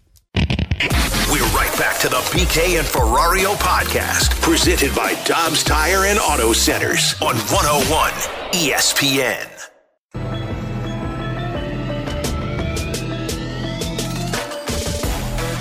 Alongside Alex and T Bone on BK. You got BK and Ferrario here on 101 ESPN, and it's always a good day when I see that we've got Buster Olney on the guest list for the day. He's the Major League Baseball insider for both ESPN and ESPN.com. You, of course, see him on Sunday Night Baseball, which the Cardinals will be featured prominently in early on next season, including their game against the LA Dodgers, which will certainly be a lot of fun to watch. He joins us now via the 101 ESPN hotline. Buster, we appreciate the time as always, man. How you doing? I'm doing great. Uh, I'm up here in Montana. It's minus 26 here this morning. Oh, oh, so uh, it uh, a little chilly. so, so, so, Buster, the real question is: Would you sit in that in the evening for an entire football game? yeah. What are your thoughts on that? I, I just thoughts and prayers for all the players and the fans. More importantly, the fans because they don't have the you know those big you know heaters sitting by the bench. Boy, that that is going to be a test of of, uh, of real fans versus just crazy people. Amen well, to that, Buster. I I was uh, offered tickets from my dad. I'm originally from Kansas City, born and raised there. I am I am a Chiefs fan myself, and so I was offered tickets from my dad for free. Don't have to pay or anything to go to the game, and I said, no way in hell, no no chance. You could not pay me enough money to sit outside for three and a half hours in that kind of weather. All right, we got to talk a little bit about the Cardinals, though. Uh, this weekend is the Cardinals winter warm up, where they do the whole uh, getting everybody excited. Fans are going to this big event uh, to kind of kickstart what is going to be the 2024 St. Louis Cardinals season. Buster, when you look back on what they have done this offseason thus far, what was your reaction to what they did with their rotation specifically? Yeah, so I, I think, look, Sonny Gray, there's no question, is an upgrade over what they had. You know, and, and when he's healthy, when he's right, he's going to be a ground ball machine. It'll be a nice fit for the the team that they have. He's a guy who can front the rotation um, but you know, with Lance Lynn and, and Gibson, I, I don't know if they necessarily upgraded that much. You know, and I look, who am I? I'm just an idiot sports writer. I called some evaluators, other teams, and asked them when I knew I was going to come on with you guys. Hey, tell me what you think of the Cardinals' rotation. And what I got back was it looks like a lot of replacement level type type uh, additions that they made. Um, and some of the feedback that I got was about the pitching staff they're going to have to score a lot more runs. you know, because the feeling is is that if they're going to, you know, be a better team than they were last year, that part of the team, the lineup, just simply has to step up from, you know, ranking 19th in runs scored to somewhere in the top 10, given the fact that they don't have a dominant pitching staff, and there are no signs that that's necessarily going to take place in 2024. Buster, I know you have some familiarity with uh, with Sonny Gray. We've heard a lot about him and the person that he is coming to the Cardinals and the potential of what he can bring to this rotation. Can you shed some light onto that? Yeah, you know, and we both went to the same college, so I've known Sonny since he was a, I want to say, freshman, sophomore at Vanderbilt. And I mean, he is a terrific leader, and he's a great team guy. And when he went into free agency, I remember thinking – you know, knowing how much he valued, you know, values being close to home in Tennessee, that he was going to wind up with the Braves or Cardinals. That seemed like a fait accompli. So the idea that he wound up with the Cardinals not a shock. He, he's he's going to be a great positive force for them. Um, I, I, you know, for me, a terrific heir apparent to what Adam Wainwright always brought to the table with the pitching staff because it always felt like no matter what Adam was going through, he was going to be a you know positive voice in the clubhouse, and I think that's exactly what Sonny's going to be. Buster, how do you how do evaluators look at Sonny Gray? Because I I think there's kind of mixed reviews here locally where a, a, lot of fans say, yeah, I like Sonny Gray a lot. I, I, don't know that he's a number one starter, though. And then you see like the Major League Baseball top 10 right now from MLB Network. They had him 10th on their list of the best starters right now in Major League Baseball his numbers over the last few years certainly put him in that kind of regard. How do you how do you how do evaluators view him relative to his peers? Yeah, and I think that fans maybe their perspective on him is colored by uh, you know what happened with him in the Yankees. He was just not comfortable in New York. There's no doubt about it. Um, you know, the Yankees sort of, uh, you know, they when they traded for him, they hoped that he would be a guy who would be the front of the rotation. They thought he absolutely had the right stuff to do that. Um, but then, you know, as as Sonny got booed when he had some bad outings, he just didn't react very well to that. And if you guys remember, there was a trade deadline. There was some speculation maybe the Yankees would trade him. And then I think what they learned after the fact was is that he probably would have been comfortable moving someplace else, and they shut him down for the rest of that season, basically. Um, I, I just think that there's some players who are, you know, a good fit in New York and some who are not. And I do feel like that when people talk about him, you know, they they they take in take, take that year into account as opposed to look at all else that he's accomplished. And he's led pitching staffs. You know, when he was with Oakland, uh, you know, he, he had big games against guys like Justin Verlander. He was terrific last year with the Minnesota Twins. I, I, I think that if he didn't have that blip of a time in New York, he would be looked at as being, you know, by uh, all the way around as being one of the best pitchers in baseball. St. Louis is not New York, and I understand that No. on the front end in terms of a media market. However, the, the expectations are exceptionally high when you're playing for the Cardinals, more so probably than in Cincinnati or in Minnesota. How do you feel like he will fit into this market, Buster? Very well. Um, and he does remind me a lot of Adam in terms of his personality, in terms of, uh, you know, someone who's going to take responsibility the front end of that rotation. I think he'll be good there for whatever reason. I mean, let's face it. If you're playing for the Yankees and you're a star player who, who comes in from the outside, you're going to get booed. Juan Soto is going to get booed by Yankee fans probably on opening day at Yankee Stadium. He, he strikes out his first plate appearance. And, and you know, Sonny's going to have a lot longer leash with the fans in St. Louis. And, uh, you know, I think he'll just go back to, he'll continue to be one of the best pitchers in baseball. So, so, so uh, Buster, I know you talked about how you know it feels like the Cardinals very underwhelming. The talk, though, of course, is the Central has not done anything in the National League. No. Do you still feel like this Cardinals team could do damage, or do there need to be upgrades if they want to go anywhere? Well, I, think that they need uh, some of their young players to establish themselves once and for all in the big leagues. You know, whether whatever you know, this will be the year that they really need Jordan Walker to come out and hit 30 home runs uh, and to establish himself. They need Dylan Carlson to establish himself, and Brendan Donovan, and et cetera, Lars Nootbaar.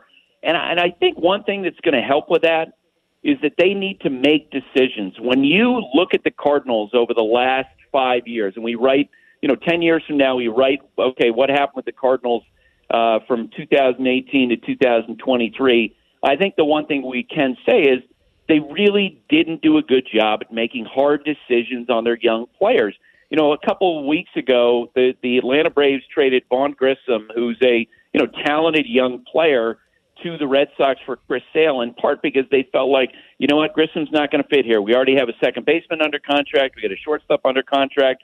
We traded for uh, Jarred Kelenic, so we want to take advantage of that player's value while he still has value. And what you see with the Cardinals is this drip, drip, drip erosion of the value of some of these young players. I, I think it's important this year that the Cardinals settle on what they're going to do with these, you know, with these guys that they have. Uh, and then if, you know, they feel like that, you know, player X or player Y isn't necessarily their first choice, then be aggressive and move them and take advantage of the value in a way that the, the uh, Braves did with Vaughn Grissom. It's so interesting you make that point. Uh, that's something right after we saw that move was made, uh, Buster. I, I don't know that the Cardinals could have done something similar for Chris Sale specifically, but we talked about how that's something that the Cardinals haven't done and that they need to do. They need to be, be aggressive to get some upside into this rotation, and that's what I wanted to ask Buster Olney of ESPN.com about next. When I look at this Cardinals rotation, I, I love Sonny Gray at the front end. I, I think they've got plenty of depth now that they've been able to accumulate. Yeah, they're replacement level, but at least they know where their innings are coming from this season.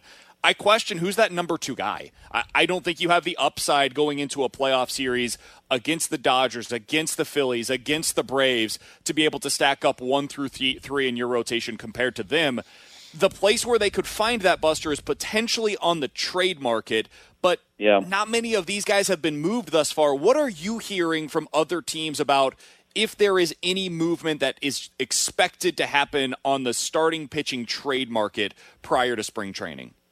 So basically, what you hear from other teams is, is that if you're going to get Corbin Burnes of the Brewers, you're going to have to go in there with a, a pick and a shovel and a whole boatload of prospects and pry him away from the Brewers. Uh, and let's face it, it becomes more complicated if you're in the division. Uh, if you want to talk about Shane Bieber, you know, the Cleveland Guardians probably have as good of a trade record as any team in baseball in the last uh, 10 to 15 years. You're going to have to go and pry him out of there. Dylan Cease is going to get traded, But the problem for the Cardinals um, and, and you know any team involved in this is that it's a really competitive situation. You've got the Dodgers involved, the Yankees. Even after signing Stroman yesterday, they're going to continue to monitor the you know ceased uh, trade conversation. You're going to have to outbid teams, and that's you know it takes me back to what my point about the erosion of value in the young players. You know, let's say if, if we turn back the clock and two years ago they made a hard decision on Dylan Carlson where they were to say, you know what, we we don't see him fitting into our outfield. We got this, you know, Walker coming up. We've got this player, and we want to make a decision while his value is still at its highest. Um, they would have been in a much better position.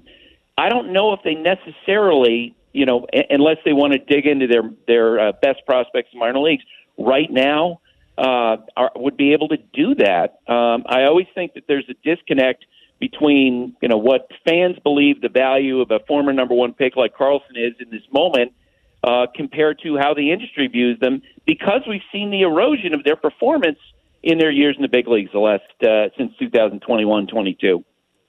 In your opinion, Buster, what's the value of a Nolan Gorman in a trade? Because that's the one I've brought up a lot. That if they want to get a starting pitcher, that might be the point that they got to get to.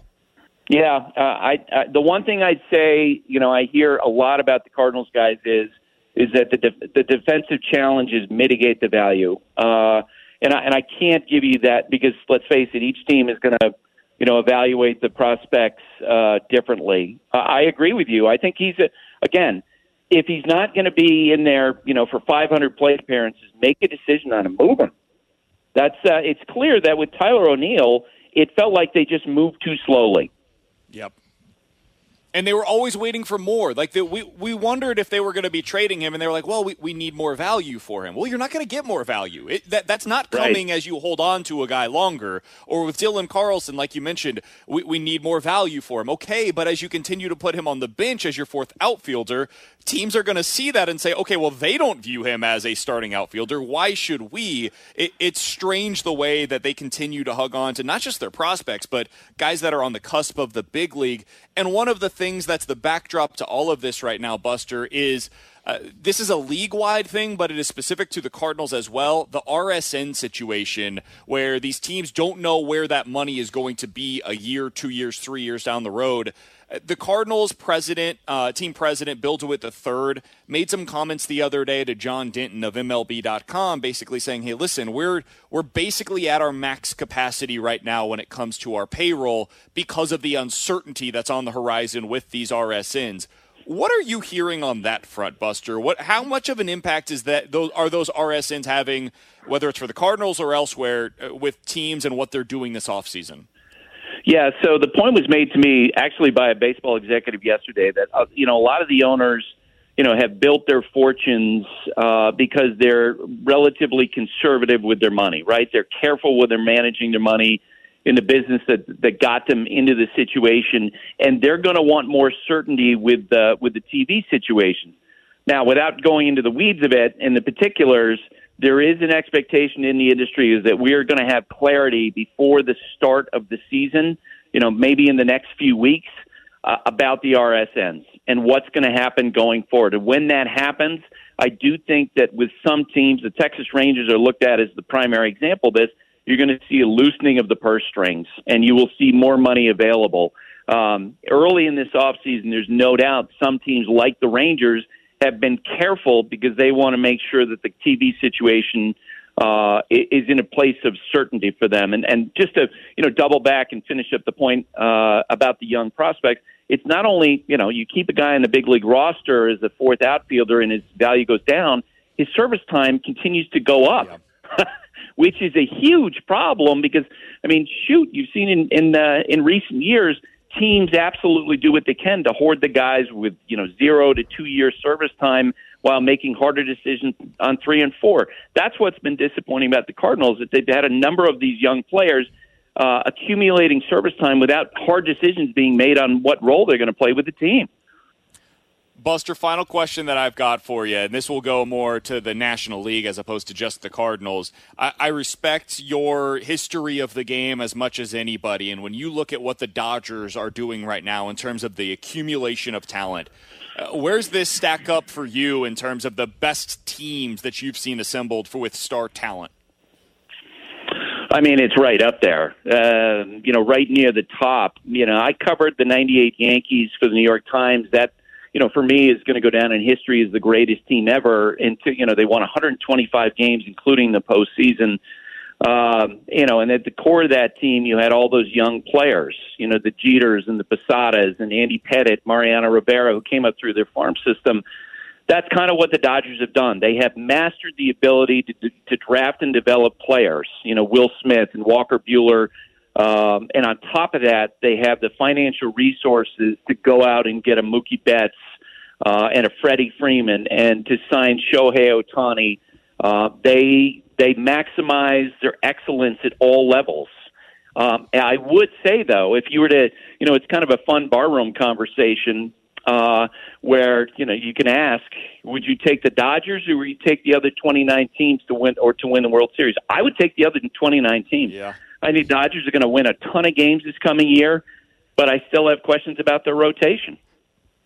And we know how the baseball postseason works, right, Buster? Like yes. the, the, the Arizona Diamondbacks just got to the World Series, so who who knows? I'll, I'll take the other twenty nine. exactly, exactly. Hey, Buster, appreciate the time as always, man. It's great to catch up with you. Uh, be careful out there in Montana with the negative thirty degree temps. Hopefully, we'll talk with you again soon as we get closer to the baseball season. All right, guys. Always fun. Thank you. Thanks, Buster. You got it. That's Buster Olney, one of the best in the business, MLB insider for ESPN and ESPN.com, joining us here on BK and Ferrario. Want to react to a couple of things that we heard there from Buster Olney. We'll get into the junk drawer as well coming up next year on 101 ESPN.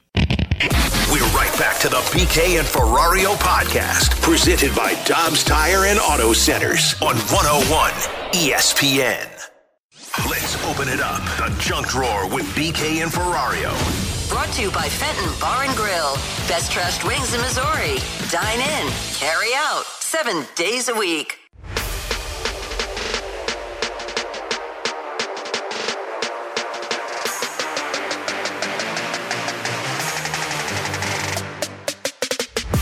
Alongside Alex and T-Bone on BK, normally we would dive into the junk drawer, getting something non-sports related here. We are not going to do that today because we just talked to Buster Olney, ESPN's MLB insider. Guys, for people that missed it, it's well worth your time. Go listen to the full, like 15-minute conversation. 101ESPN.com, the free 101 ESPN app is where you go to find it. It's all presented by Dobbs Tire and Auto Center. We're going to talk more baseball with Jon Morosi of MLB Network here in just a little bit as well. But Alex, what was your biggest t- takeaway from our conversation with Buster? I mean, it was him talking about the erosion of prospects in the blue system, or blue system, the Cardinal system, and how they let that just continue to grow over time with their expectations, their hype, and it doesn't match up to what others around Major League Baseball look at. Um, Tyler O'Neill was a reference he brought up. Dylan Carlson was a reference he brought up. And talking about a team and comparing it to how some of these other teams operate in Major League Baseball that say, like, hey, we're ready to start winning and maybe we just need to move on from these guys. It might bite us in the rear end and it might not, but they're effective with it right away. While the Cardinals, for some reason, don't understand, the longer we sit on these players in hopes that they become something important to our team, the less we're going to receive on the other end. And if we want to upgrade our roster, man, we got to start live, stop living on hope and start living on making aggressive moves. I loved what he said about it, and frankly, it falls right into the line with me about Nolan Gorman Uh, again, I understand there's a lot of hype with it, but how long is that hype going to be there before it's lost and then you're not able to get back what you thought you could? And he brought up the Atlanta Braves as the antithesis of that as they just made that move, Vaughn Grissom to the Boston Red Sox for Chris Sale. Vaughn Grissom, previously top 100 prospect, was seen as the internal shortstop of the future. Then he got passed up. They decided to move him before he loses some of that prospect value. T-Bone, what was your biggest takeaway? I agree with the prospect thing because it is interesting that the and we've been saying that for a long time. The Cardinals have got to make the decisions on their prospects. What is the role of a Thomas Saggese? You've got a Brendan Donovan utility guy. Gorman's the second baseman right now. What is Saggese's value? Can you get more for him in a trade rather than just sitting on him and see what happens? And it's funny because they used to be the team that did that. Think back to the outfield mix. Piscotty, now that was a different situation, kind of, but they, they traded Piscotty. They said Fam's not in the outfield long term, so we got to trade these guys to free up spots for other guys here.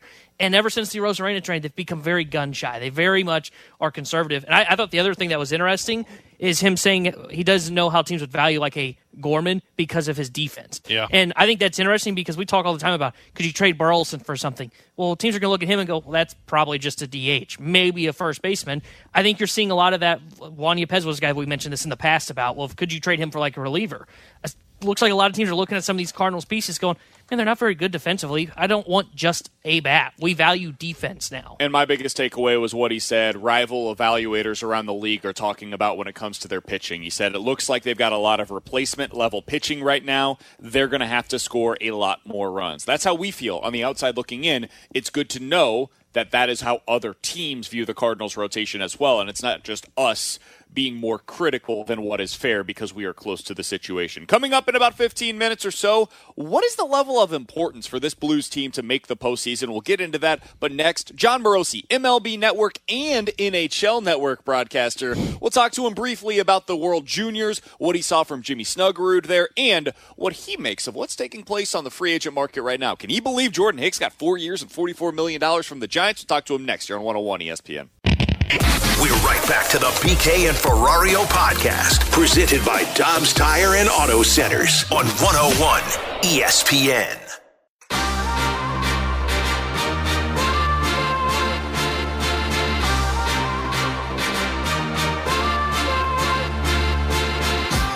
Alongside Alex Ferrario and Tanner Hendrickson, I'm Brandon Kiley. We are broadcasting live at the E&B Granite Studios out at the Centene Community Ice Center where the Blues had morning skate earlier today. The Blues had a bunch of prospects, though, earlier this month in Sweden for the World Juniors, and Jon Morosi was broadcasting for NHL Network as a part of their coverage for the World Juniors. He joins us now via the 101 ESPN hotline. Many of you also know Jon for his work over on MLB Network, and we'll get to the Cardinals and Major League Baseball here in just a bit. But, Jon, I know you look forward to this every year as the World Juniors take place. You got to see our guy Jimmy Snuggerud up close and in person. What'd you think of him?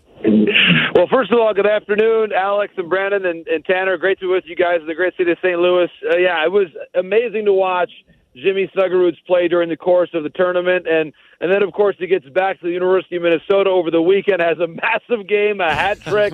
so clearly he's got that gold medal. He's inspired, uh, and, and I, I look at him as being right on the cusp of potentially being ready to to sign after the season is over. And I think that, of course, the question of if he wants to do it comes up to up to him and his family and the Blues and what they want to do. But in terms of his readiness.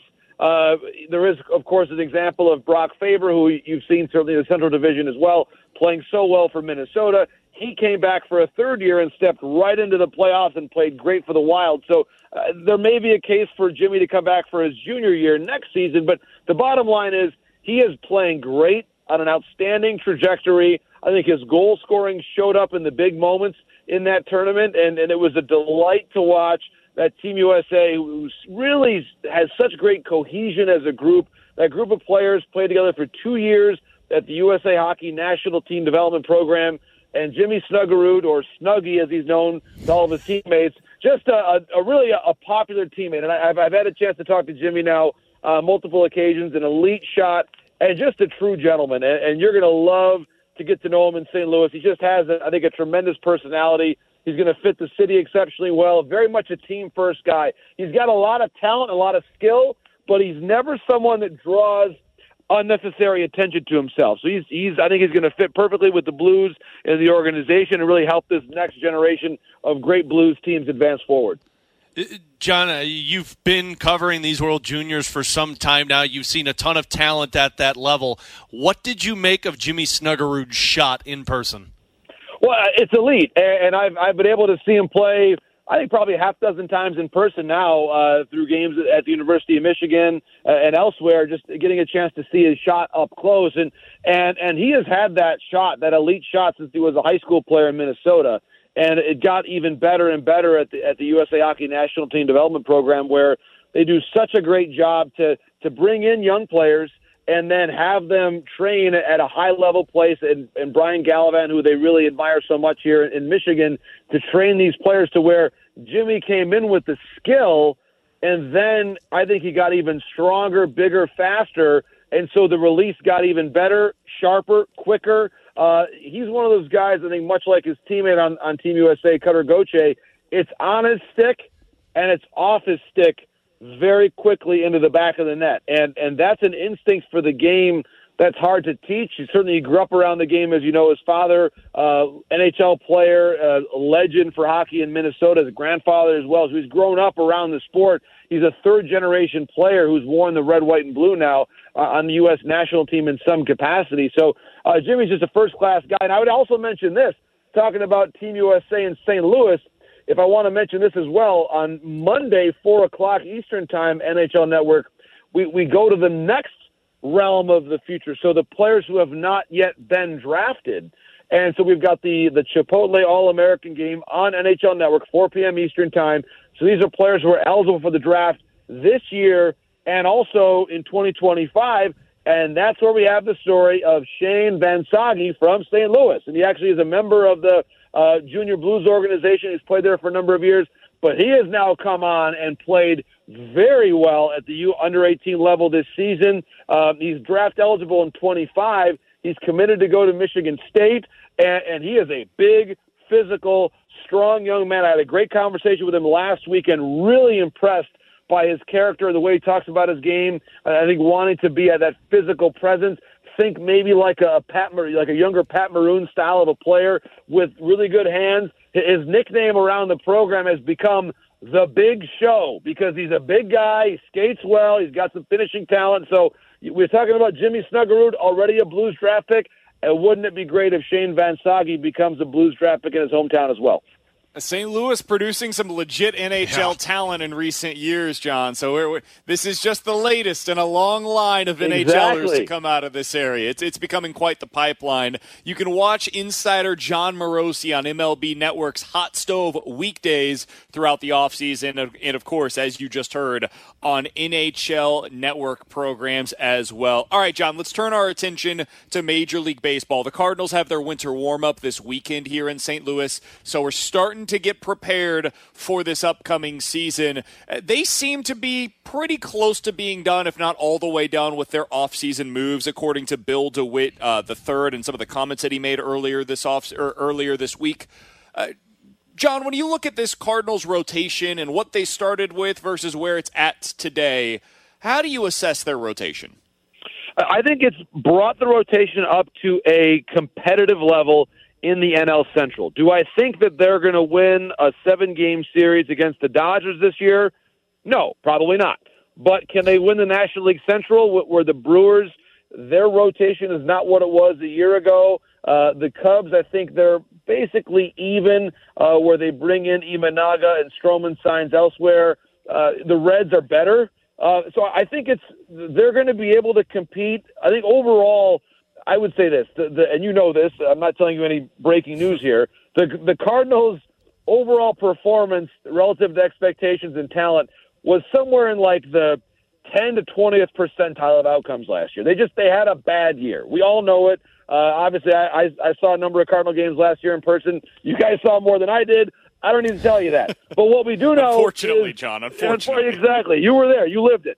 But what I'll say is this: John Mozeliak at the GM meetings told us we need three starting pitchers. He went out and he got three starting pitchers. I think Sonny Gray perfect for what they need. I I, I do think you, you bring back someone in Lance Lynn who certainly knows the organization. Gibson, a great Midwesterner as well. I think he's going to be a really good fit. So you look at this group overall. Uh, it, it it does feel like a bit of a changing of the guard the first time and really a couple decades that they have not had someone named Pujols, Molina, or Wainwright on the roster. It's kind of a, remarkable new start for the organization, and I I think too the O'Neill trade had to happen. Obviously, there was some friction there, uh, and I I think that there was they almost had too many outfielders last year to where there wasn't a lot of consistency. We do need to know exactly what Edman's going to be, what what uh, Carlson's going to be, and those questions. I do think Nolan Gorman's a star and is going to get even better. I think Arenado's going to have an even better year in 24 than he had in 23. Uh, Goldie is Goldie. So uh, this team is, I think, a lot better than they looked last year. Maybe you add one more reliever. There's still a ton of relievers out there. I was really intrigued by the news today about Jordan Hicks being a starting pitcher and going to the Giants. That's going to be a lot of fun to watch how that idea unfolds. And certainly, I think very highly of Jordan as a person and as a pitcher. But uh, you look at the Cardinals overall. There, there maybe we'll get one more reliever just because there's a lot of supply still out there. But this team is is close. I mean, they're close to being what we believe they're going to be in 24, and that is for me a much more competitive team than we saw in 2023. We've talked a lot, John, here on the station that the, the starting pitching is the, the biggest concern going into the season. Is that your bigger concern for this Cardinals? Is if that starting pitching can hold up? Yes, because I, I do think that that's the foundation of success, and it has been for a long time with the Cardinals. And and I, I do think that when you have a rotation that's more dependable, you're allowed to use your bullpen in better situations. And I I, I go back you know, Jim Leyland, the Hall of Famer. I can say that now, which is fun to be able to say that about Jim. Of course, he spent his time as a Cardinal scout working with Tony back in the day, but Jim always said a good bullpen is one that you use when you want to and not when you have to. And I think that is so true. Uh, obviously, the Cardinals had much more of a have to use bullpen situation last year. And and I, I almost think that every time it's there are exceptions here, but when you have a bullpen that is just that is treading water from day one, and no one can really get the proper rest, and you got to extend a guy here, and, and when are you going to use Helsley there? They never got on track. It was just it was a constant struggle for them last year, and I think that at the very least, Lance Lynn will give you innings, and Gibson will give you innings, and I think that that process, uh, while it may sound a little old fashioned, I think it works, and I think when your rotation delivers innings. Uh, you know, Lance Lynn, if he goes you know, this, this won't go down as a quality start, but if he goes five innings and and three earned, five innings and four earned, maybe sometimes, or maybe or uh, more better, you know, more optimally, six innings and and four earned, if, if that's what it ends up being. The bottom line is it's a competitive start. May not be a quality start, but it's a competitive start. And and I think those those kind of starts you're going to get from Gibson and Lynn to where you're not having to compromise your bullpen mid game. Um, and, and I think the Cardinals believe they've got some talent coming. I can't wait to see what Jordan Walker has to offer. I can't wait to see what Masyn Winn has to offer. This is a team that I think there is some young athleticism in this organization that I think 2024 is going to be a better venue to see it come out and flourish at the major league level than what it would have been in 2023. Jon Morosi is our guest for just another couple of minutes here on BK and Ferrario. You can see him on MLB Network and NHL Network. You can follow him on Twitter at Jon Morosi. Jon, anytime I see you on MLB Network in the morning during those hot stove shows, I know something good is about to take place. We're going to watch something that is compelling. And you've been talking all offseason about Dylan Cease. You've been talking about the Mariners, the Marlins, teams that could be out there potentially with some starting pitching to trade. What are you hearing on the starting pitching trade market right now? And do you hear the Cardinals brought up as a team that's still at least treading in those waters? Yeah, it's a great question. I have not heard much about the Cardinals being aggressive for a Dylan Cease right now. Obviously, at the moment, they've got a full rotation and, and feel as though they have enough in house options right now. I do think that the Cardinals, in a very low key way, because of the way they had to pursue things in the deadline this past year, they were able to bring in enough capital and prospects that they could potentially make some moves if the right situation evolves. And, and I think that Lance Lynn and Kyle Gibson in particular were not signed with the idea that they're going to be a rotation mainstays for the next five years. They're there to at least give them a, a solid first two thirds of the season.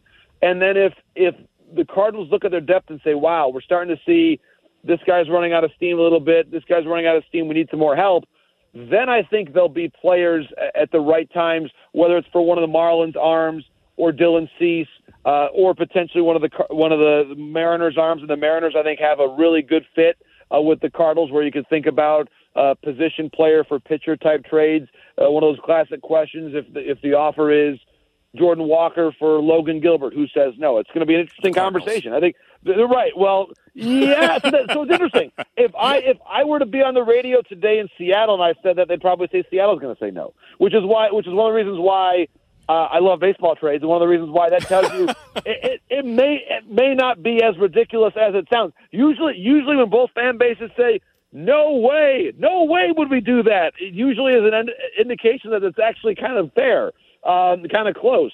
Um, so, and again, this is one example, but but this sure. is this is how we're looking at the marketplace. Where yeah, the Cardinals have an abundance of position players. That was the case at the beginning of the offseason. Trading O'Neill did not totally change the chessboard in that regard. Um, so I, I would say on the Cardinals and getting a starting pitcher, not now, but stay close. And and and I would say this very importantly, don't get the one year rental. I like Corbin Burnes from a division rival for a half a season is not going to happen. So don't even don't even worry about that. It's it's going to be more of one of those out of division trades like Seattle. Um, I think like the Marlins, potentially like Dylan Cease a guy that's got multiple years of control. So, yes, by all means, study the Mariners' arms. Kirby's probably not going anywhere, but Gilbert and Woo and Miller study the Marlins' arms, whether it's Luzardo, uh, Cabrera's another na- name to watch. Garrett's one more. So look at those guys. Uh, and I just gave you seven names when you add in Cease of guys that are controllable. Keep an eye on them as we get towards July 30th, which is the trade deadline this year. Jon, final one from me. You mentioned both Gorman and Walker's name. What are the ceilings that you anticipate for both of those players? I mean, when things click, they're all stars. They really are. I mean, and and you look at it, and you know, Edman's been at that all star level, and I look at their offensive profiles being at least as impactful as what Tommy can do. Uh, and I and I love Tommy as a player. Uh, he's one of my favorites to watch in the game because of his versatility and the way he plays the game. So I I think that this team. That's the thing about the Cardinals. I, as bad as it was last year, they've got, I think, in both Walker and Gorman potential All Stars. Masyn Winn has got like a Shawon Dunston arm at shortstop. I mean, like he can really fling it from over there, which I love. I just love watching him play defense. So he's going to be a lot of fun to watch. This team, again, as bad as it was, everybody, I love coming to see baseball games in St. Louis. You know, my grandfather was a Cardinal fan, so I'm always, I always got a soft spot in my heart for the Cardinals. Like it's I can't wait to come there for some showcase games this year on MLB Network where the ballpark is rocking and the team is in it again because those trades they made will help. And as bad as last year was, the clarity at the deadline helped the Cardinals make some moves that got them younger and more athletic. And we're going to see that on the field at Busch Stadium this year. Jon, no chance Framber Valdez gets traded, right? I would doubt it. I think the, the Astros are still trying to win. Dana Brown, Dana Brown loves to go for it. He's not the kind of guy that's going to tear up a team that keeps making the ALCS. So I think uh, I would say for now at least cross Framber Valdez off the wish list, but it is interesting they have not signed Valdez nor have they signed Tucker long term. So the, the Astros have some pretty big decisions to make. He's Jon Morosi, MLB Network and NHL Network broadcaster, one of the absolute best in the business. We always love talking with him whenever we get the opportunity to do so. Hey, Jon, appreciate the time, man. All the best to you and your family. Hopefully, we'll talk with you again soon as we get closer to the Major League Baseball season, and certainly whenever you get out here to see a Cardinals game. You got it. And whenever Jimmy Snuggerud or Shane Van Sage scores a hat trick, you call me right away, okay? Oh, you know oh, I'll be will. doing that, Jon. We'll be giving Jon you, you got it. a call. Sounds great, guys. I appreciate it. Have a great weekend. Thanks. You do the same. That's Jon Morosi, one of the best in the business. Always appreciate his time here on 101 ESPN. All right. Uh, uh, once again, a ton to get to there. I, I want to start by talking about what he said with the Cardinals basically buying their time to the deadline. Good one. Sure. We'll get into that coming up next here on 101 ESPN. We're right back to the BK and Ferrario podcast, presented by Dobbs Tire and Auto Centers on 101 ESPN.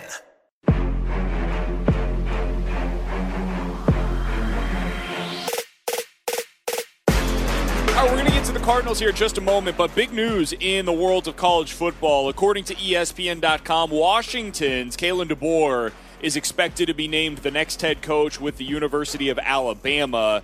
He is uh, negotiating his deal right now. Again, this is according to ESPN.com from Chris Low, who broke the story originally that Nick Saban was going to be retiring. So I'd say it's a pretty reliable source to say the least. This comes, by the way, earlier this morning. Uh, Kalen DeBoer does a weekly radio hit on 93.3 KJR up in Seattle They tweeted this out this morning. Husky fans, we know you were looking forward to a visit with Coach DeBoer this morning. Please, please understand that Coach DeBoer and UW Athletics are continuing to work towards a future we can all be excited about. At this time, Coach will not be joining us this morning, but we will reschedule hmm. our interview soon. Have fun. Maybe they can interview him when he's in Alabama. That was That'd be a good at 8 a.m., and now he is reportedly under negotiations to be the next Alabama head coach. What do you guys think about this? Do you think it's a good fit? Weird hire. Uh, I don't know if it's a good fit. I mean, you're doing exactly what we talked about, like go outside and just get somebody. And with the success Washington just had, I'm sure there's a lot of uh, hype for that. But I, that's we. It's just a weird hire to me. I I would have felt like you'd go more along the lines of kind of Nick Saban esque, and they are going complete different direction. So Kalen DeBoer is an excellent football coach. In his college football career, he is 104 and 12. He went 25 and 3 at Washington, 12 and 6 in his time at Fresno State, built that thing up in a significant way. And while he was at Sioux Falls, he was 67 and 3. Again, a fantastic football coach. There is no doubt about it. And a great offensive mind. And he showed an ability to put together a really good coaching staff in his time at Washington. My concern is the fit. And sometimes this stuff doesn't matter. Like, I, I don't know that I would have expected Matt Rhule to be a great fit at Baylor, for example. He did an awesome job while he was there, despite being at Temple, and now he's at Nebraska. So Matt Rhule works, regardless of the region in which he coached. Kalen DeBoer has zero ties to the Southeast. He grew up in South Dakota. He spent most of his career on the West Coast at Fresno State, Washington, and then uh, had some time a little bit in the Midwest with Southern Illinois and Eastern Michigan. But man, most of his career has been somewhere in like the Midwest to West Coast. It, it's it's a different world in the Southeast and specifically in Alabama. Great football coach. I like the hire. They could have done a lot worse than Kalen DeBoer. He's an excellent football coach. The fit is just a little interesting to me, and I, I will be curious to see how that ends up. Yeah, I, I'm with you. The fit is interesting because, like you said, no ties to the Southeast Conference. And, and honestly, I, I don't think he was in their top five of choices, if I'm being completely honest. Oh, really? Yeah, I, I think uh, we all know. I think their number one choice was the guy from Oregon. Outside of that, I think they still would have liked to target. Lanning, I think, was one. Sark, I think, was two. I think Norvell was three. I think this Yeah. is probably four. Maybe I, I, I don't know. I because it, it just feels odd. It feels like an odd hire. And going out to the Pac-12, where look, he built up this Washington program, and they were really good here in his two years there last year, and then this past year. Of course, they got to the college football playoff. But can he build a sustainable winner, and not just a sustainable winner? I mean, a winner that is winning 11, 12 games constantly. You're right. He showed that he can build a coaching staff. Hell, he did a great job in the transfer portal when he was able to lure Michael Penix over from Indiana by hiring his offensive coordinator. I'll be curious to know if he can recruit to another level because doing this at Washington, doing this at Washington. Look, I, I said this. We were talking about this off air, and we mentioned this going into the playoff game. They're not a blue blood program. They're going to go through waves like Missouri, where it is like, hey, you're going to have a two to five year stretch where you're probably really good, and then there's going to be kind of that downturn, and then you'll get back to that point at some point. Alabama's a freaking juggernaut where it is, hey, you need to win 12 games, or we talked about it. Your job's on the hot seat. It's like the same as Ohio State. Ryan Day could win 12 games next year and be fired because he doesn't beat Michigan, and then they lose in the college football playoff. I'll be interested to see if DeBoer is going to be able to be one of these guys. I, I I think it's interesting. I don't think he's going to fail right away. I just hope Alabama shows patience because I'm not sure he's going to be able to get this to a 12 win program in the first two years. I, I think they're going to have to give him about a four to six year window to try and build this thing especially up. with the amount of guys that are going to be transferring away from Alabama because Saban is gone. Like you're t- stepping into that job means you better know that is going to be a few years of rough. And I, Al, we all talked about it. Alabama fans aren't going. The state of Alabama is not going to be on board with it being rough for a couple of years. And maybe it's not. Maybe his coaching expertise takes over, but. Uh, I think with the amount of players that look at Alabama now with no Nick Saban and they say, man, there might be a better spot for me to go, that's going to be tough for a DeBoer. Somebody that's excellent made a fair point from the 618. Guys, before Alabama, Saban had a very brief history in the SEC as well. He had a brief stint, five years at LSU, but otherwise, most of his career was in the Midwest or the North. Eh, 100% correct. He, he went to Kent State. He's from West Virginia. Kent State is in Ohio, and then spent most of his career in the upper Midwest. Uh, coached at Michigan State for a number of years. So that that is true. But he did have that stint at LSU, and so you knew he was successful. Uh, that being said, it, it is a bit of a reminder that if you're a good coach, sometimes the region doesn't matter. And Nick Saban was the best coach that we've seen ever in the history of college football. I don't know that Kalen DeBoer is going to be on that level or not. I would say odds are obviously heavily against it, but Kalen DeBoer can be successful there. It, it's just a really interesting fit. Um, I, I would have made this hire. This would have been the same move that I made. When Norvell said no, Sark said no, they didn't get anything done with Lanning, this would have been the move that I would have made because I think it's worth the bet. Because if you don't make this move, now you're going down to like your offense coordinator, Tommy Rees, who was sent away from Notre Dame because nobody wanted him to be there anymore. Or you're making a move for like Lane Kiffin, who half of your boosters hate and do not want to be a part of the Alabama football program. So I, I, think this is a guy that they can get behind. He's had proven track record in the past every level of being a winning head coach. I, I think it will work. I think they will be good under Kalen DeBoer. I don't know if good is enough will they be at great? Alabama. Exactly. And so that, that, that's something that I just don't know uh, it'll be one of the biggest storylines, of course, this year uh, in all of college football. All right, so that's the news in college football. Kalen DeBoer, the Washington head coach, is negotiating a contract right now to be the next head coach with Alabama. If you missed it, we did just have a conversation with Jon Morosi of MLB Network and NHL Network. Really good stuff from him. We also talked earlier today with Buster Olney of ESPN.com. If you missed any of those, check out the full interviews on our podcast page, 101ESPN.com or the free 101 ESPN ESPN app. They are presented to you by Dobbs Tire and Auto Centers. Alex, to me, the thing that I found most interesting from Jon Morosi was what he said about the Cardinals' rotation. He said it's good enough to compete in the NL Central. Can it win a seven game series against the likes of the Dodgers? No, he does not believe that will be the case. But what they're doing is buying time to get them to the trade deadline to find out okay, where are we light right now?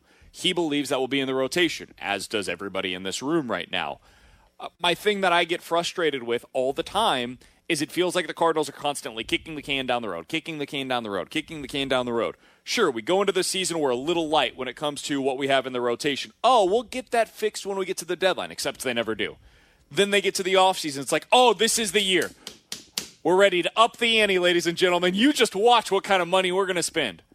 And then they get Lance Lynn and Kyle Gibson. And then we get to this point in the offseason, like, okay, well, may- maybe we can make a trade. We're not done, boys Ladies and gentlemen, I want you to know today is just a day in time. We still have flexibility to go out there and make yeah. another move. Yeah. Okay. And cool. then they get to winter warm up, and it's like, oh yeah, yeah, yeah, no, no, no. Our payroll tapped out, completely tapped out at 170 million dollars on the 26 man payroll. So I have no belief, no faith, no foresight that they're going to make a big time trade for a top three starter in their rotation. Why would I believe that? They haven't done that at any point. You remember when you told me not to get you know pre mad at the Cardinals in you the right.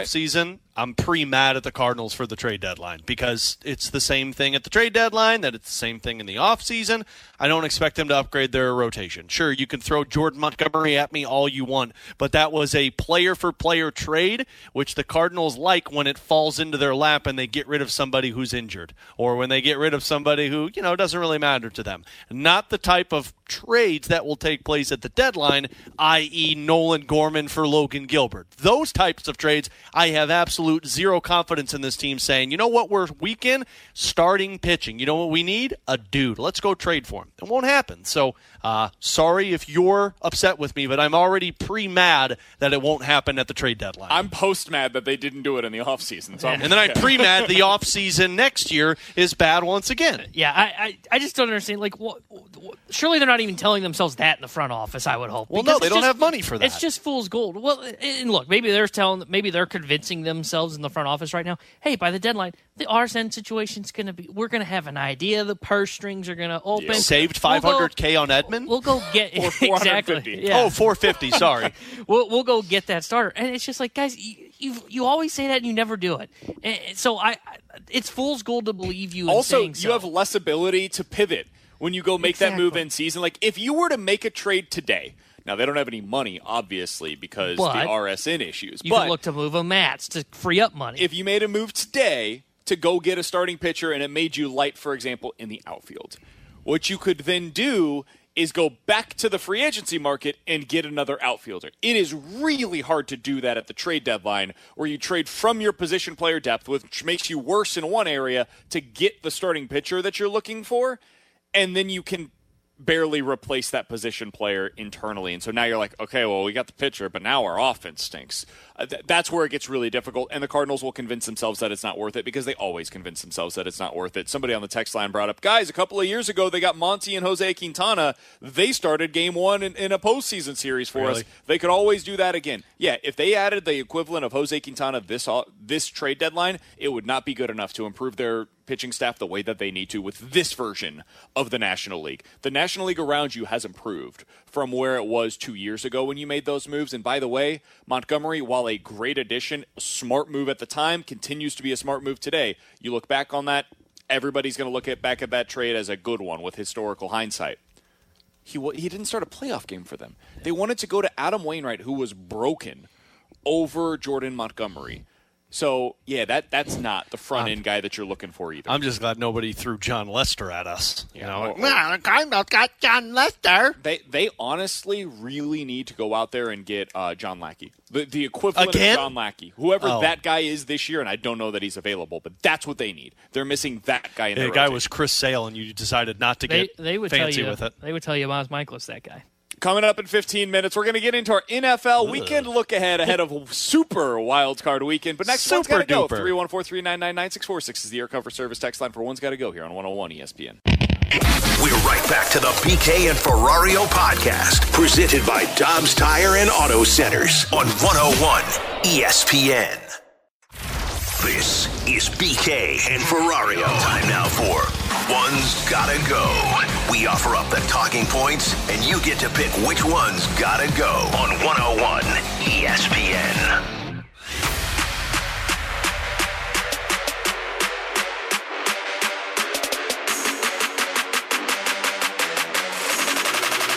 Count that, that big bang. 314 399 9646 is the Air Comfort Service text line for One's Got to Go. You give us four options. We'll tell you which one's got to go here on BK and Ferrario.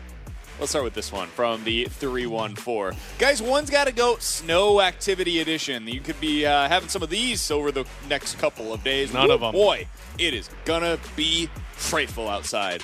One's got to go sledding, snowball fights, building a snowman, or snowmobiling. Alex, have you ever gone snowmobiling before? No, that doesn't sound very fun to me. I went in the Rocky Mountains uh, in Denver couple of years ago. I got to tell you, it was a blast. Yeah, no. you know what's really fun is going 40 miles per hour on the side of a mountain. Yeah. in a when it's cold as hell. So yeah, I'm out on that one. That one's got to go. I would definitely say the snowmobile one. That one's definitely. Like, at least the other go. one- That doesn't sound fun. At least the other one, I just got to deal with normal wind. I don't have to deal with normal wind on top of You going 40 getting- miles an hour. You're still getting extra, like a snowball fight. You're running around. Maybe not so much when you No. build a snowman, but like when you do uh, sledding, you got to go get the s- walk back up the hill with the sled. Stay a little bit warm doing that. I stand in one spot when I snowball fight and just see if you can hit me. Loser. I'd go sledding. What? Sledding's the one that's got to go. The one thing that like everybody likes to do when it Tubing's snows. better out- than sledding. Don't let any of these uh, We're not big running sled- around on ice outside. Oh, you can tube on a. on Technically, snow. that's still called sledding. no. It's it's it's Like, not. You going down It's a hill in tubing. snow on an object, sledding, tubing, whatever you want to call it. It's the same thing. It's not. It is called Tubing is when you get sir. pulled on a rope It's behind a boat. Look it up. 314-399-9646 is the Air Comfort Service X line for One's Got to Go. Alex, you grew up, by the way, in St. Louis. What's your favorite hill? Uh, Art Hill. Art Hill is the spot to go. I should have clarified. What's your favorite hill other than Art Hill? Because that's the answer for everybody. What do you? That's like you- saying, what's your favorite It's pizza the in St. Louis? Well, you can't just. Well, if you take away the one famous, how many other famous hills are there? well, I don't know. This hill on the side of the road, it's a pretty good one. It doesn't have to be famous. What's the one that you use? I mean, there's one at Mackenzie Park that's really good up the street from Ted Drewes. There you go. Uh, that's Chippewa. a good one by Chippewa. Uh, Ted Drewes famous frozen custard really is good guys and gals.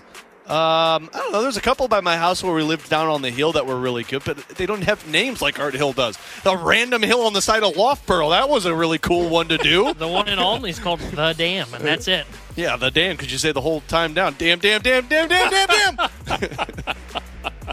Damn, that's the Sony shot. I'll never forget. Shout out to my mom. We were in the backyard when we were younger. She went down a hill that we had.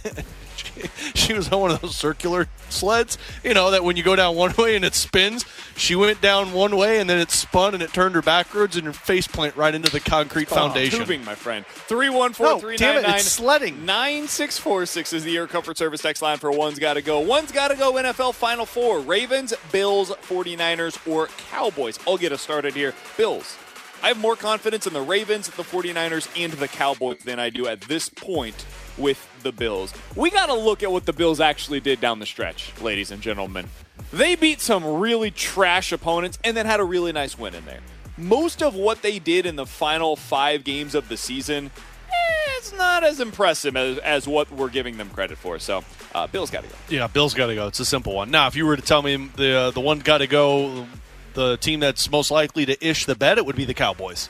Uh, but the Bills are probably the one that has to go out of this group. Is it weird that I would say Baltimore? Like, Oh, I, wow, really? I do think Baltimore could lose a game and nobody's be like, "What the hell?" I, I'm just thinking like the excitement of what those teams would be in the Final Four. Like Dallas it's got a really good roster, and you, you get the Mike McCarthy experience with it. Uh, San Francisco, I think, is just the best all-around team in football. With the Bills, there's the glass case of emotion and Josh Allen, where in the first half he could throw five picks, and yet somehow they win the football. I could argue the same thing with Lamar Jackson with three fumbles. When I think like Baltimore and like their offense, I don't think like a lot of star power outside of Lamar. Like Zay Flowers, like he's good, but he's inconsistent. OBJ's old and washed up. Uh, Mark Andrews is getting ready to return, so maybe it makes the offense more exciting. Defensively, they got a good squad, but I, I don't know if they have like a superstar on defense. I think their Like, defense is the part that gets I- you excited. I think they're just a good. They're a great team, but with just a bunch of really like un. I don't want to say unknown names, but just good names that you know, like Roquan Smith, Flowers. No like superstar out of, outside Lamar. So I'd Yeah. say Baltimore. All right, one's got to go. This breaks the rules. It's only three, not four, but I'll say it anyways. One's got to go.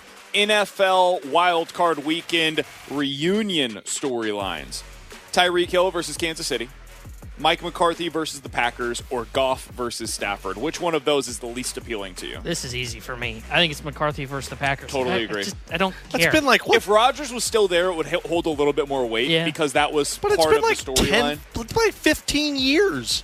Since McCarthy left? Yeah, how Like long has it been? No way. Yeah, Yeah, I think McCarthy got fired in like 2019. Okay, well, when were they good with McCarthy? I mean, I think they went to the Super Bowl in 13. That feels like a long time ago. Yeah, he got fired in 2018. So, So six years ago? five, yeah. That feels like forever. Yeah, I, it, it just doesn't have like any luster around Yeah. it.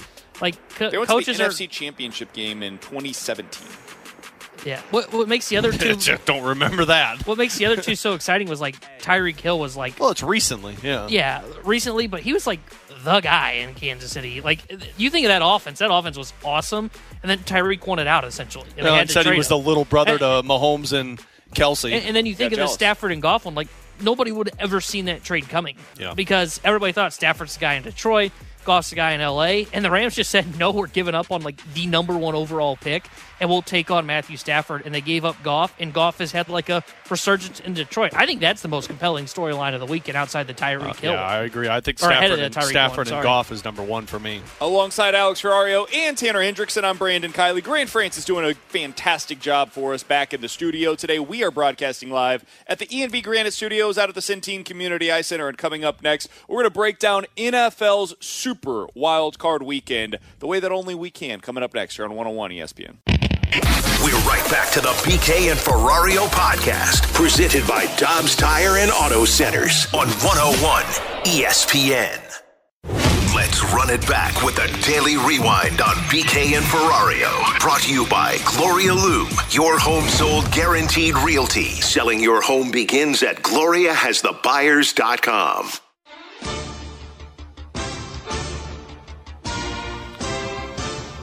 All right, let's get to it. It is Super Wild Card Weekend in the NFL, and we're going to give you our fastest three-minute breakdown in the history of sports radio. Alongside Alex and T-Bone, I'm Pretty BK. fast. Let's go in order in which these games are going to be played. The first one is tomorrow at 3:30 on NBC. It is Browns at the Texans. Alex, I feel like this is a legit 50-50 game. The spread is down to one and a half in favor of the Browns on the road in Houston. Do you have a lean in this one, Alex? And how do you think it's going to go? I think the Browns are winning. I think it's going going to be a one point game. I think it's going to come down to a field goal that's going to end it, but I think the Browns got this one, even though I'd love to see CJ Stroud just light it up. I think that defense is too good for Houston to be able to win without Tank Dell. So I'm taking Browns. Yeah, I'm going Browns as well. I think the defense is too good. They can slow down CJ Stroud enough, and then I just don't trust the Texans defense to be able to stop. I can't believe I'm saying this, Joe Flacco in that Browns offense. So I, I, like Cleveland in this. Texans one. are two years away from being a legitimate contender. Yeah. They've got the quarterback. They've got a number one receiver in Nico Collins. They are putting together the rest of the pieces right now. Browns win this one by a touchdown. Chiefs against the Dolphins later that night. It's going to be the frozen tundra out in Kansas City as it's going to be negative 30 degrees. You couldn't pay me to go to this game. I think it's going to be ugly. I think it's going to be low scoring. I think the Chiefs find a way to pull this thing out 23 to 20. I think the uh, Dolphins find a way to cover, though. Alex, how do you feel about Chiefs Dolphins on Peacock? Okay, I didn't appreciate you doing that. Chiefs winning this one. Uh, I don't think the Dolphins are healthy, and I think it's minus 30 degrees. The Dolphins can't stay warm. So uh, Chiefs walk away from this one. I think it's going to be like a 10-7 game. Yeah, I, I, think Chiefs win as well. I just don't trust the Dolphins. They're frauds. Even if they were healthy going to Kansas City, they haven't beaten a good team outside of Dallas this year, and felt like that was just a one-off as well. Give me the Kansas City Chiefs. Steelers at Bills. It's going to be ugly weather. It is on CBS. It's noon on Sunday. Do we don't need to have any discussion about this, right? Everybody's yeah. taking the Bills. Bills. Bills. Uh, Packers at the Cowboys. Cowboys are a seven-point home favorite in this one. 3:30 Sunday on Fox. I think this is going to be a little closer than people are expecting. I think it's got a chance to be a very high-scoring game. Packers have been really good offensively lately. I just don't think they can find a way to stop CeeDee Lamb. CeeDee Lamb goes off for 100 plus yards through the air. I think Dak has a big game. Give me the Cowboys by 10 points. Ends up being feeling closer than that throughout the I game. don't think this is going to be a close game. I think Jordan Love is going to fall back into reality that I think he is, and that's an average quarterback. I think the defense against Jordan Love are going to have success. Cowboys, I think this one this one easily. I think Cowboys win. I think Mike McCarthy tries to blow it. I, I, I think. I, well, that's I really certain. believe I, it may end up being a ten point game, but it maybe we look at it and go, "Why are you throwing the ball under two minutes and they don't have a timeout again?" Mike, Mike come McCarthy. on. Rams at the Lions. Rams. Lions hosting a playoff game for the first time in my lifetime, which is unbelievable. T Bone's never seen something like this before. Detroit, they've got Jared Goff. I think he's going to have a big game. Rams don't have the defense to stop him. I think the Rams put up big points. I think this one's like 34 31, high scoring, ball flying all across the yard. Lions find a way to pull this one out. Same. I, I think the, the LaPorta injury is going to be the important factor into this, but I'm not sure the Rams are going to be able to handle all of those weapons, even without LaPorta. I think it's going to be a high scoring one. I would take the over, but the Lions easy. Whose house? It's the Rams' house this weekend. They're going on the road. They're taking down Detroit. Those sec- that secondary couldn't stop me as a wideout, and they're going up against Puka, Cooper Kupp, Kyren Williams going to have a big game. Uh, the Rams defense isn't great. It's good enough to get them past the Lions. I like the LA Rams on the road. And we'll an talk about the Eagles versus the Bucs on Monday. I'm starting to think that AJ Brown is not going to play in this game. I'm starting to think AJ Brown has played his final game as an Eagle. We'll get into that a little bit more on Monday morning. We will talk to you guys then. If you missed anything from today's show, be sure to check it out on the podcast page, 101ESPN.com. The free 101 ESPN app is where you go to find it. We had great conversations with Buster Olney and Jon Morosi. Those are all over there on the podcast page for Alex and Tanner. I'm BK. Grant Francis did a great job for us back in the studio today. We will talk to you guys on Monday at 11 a.m. Fastlane coming up next. You've been listening to the BK and Ferrario podcast, presented by Dobbs Tire and Auto Centers on 101 ESPN.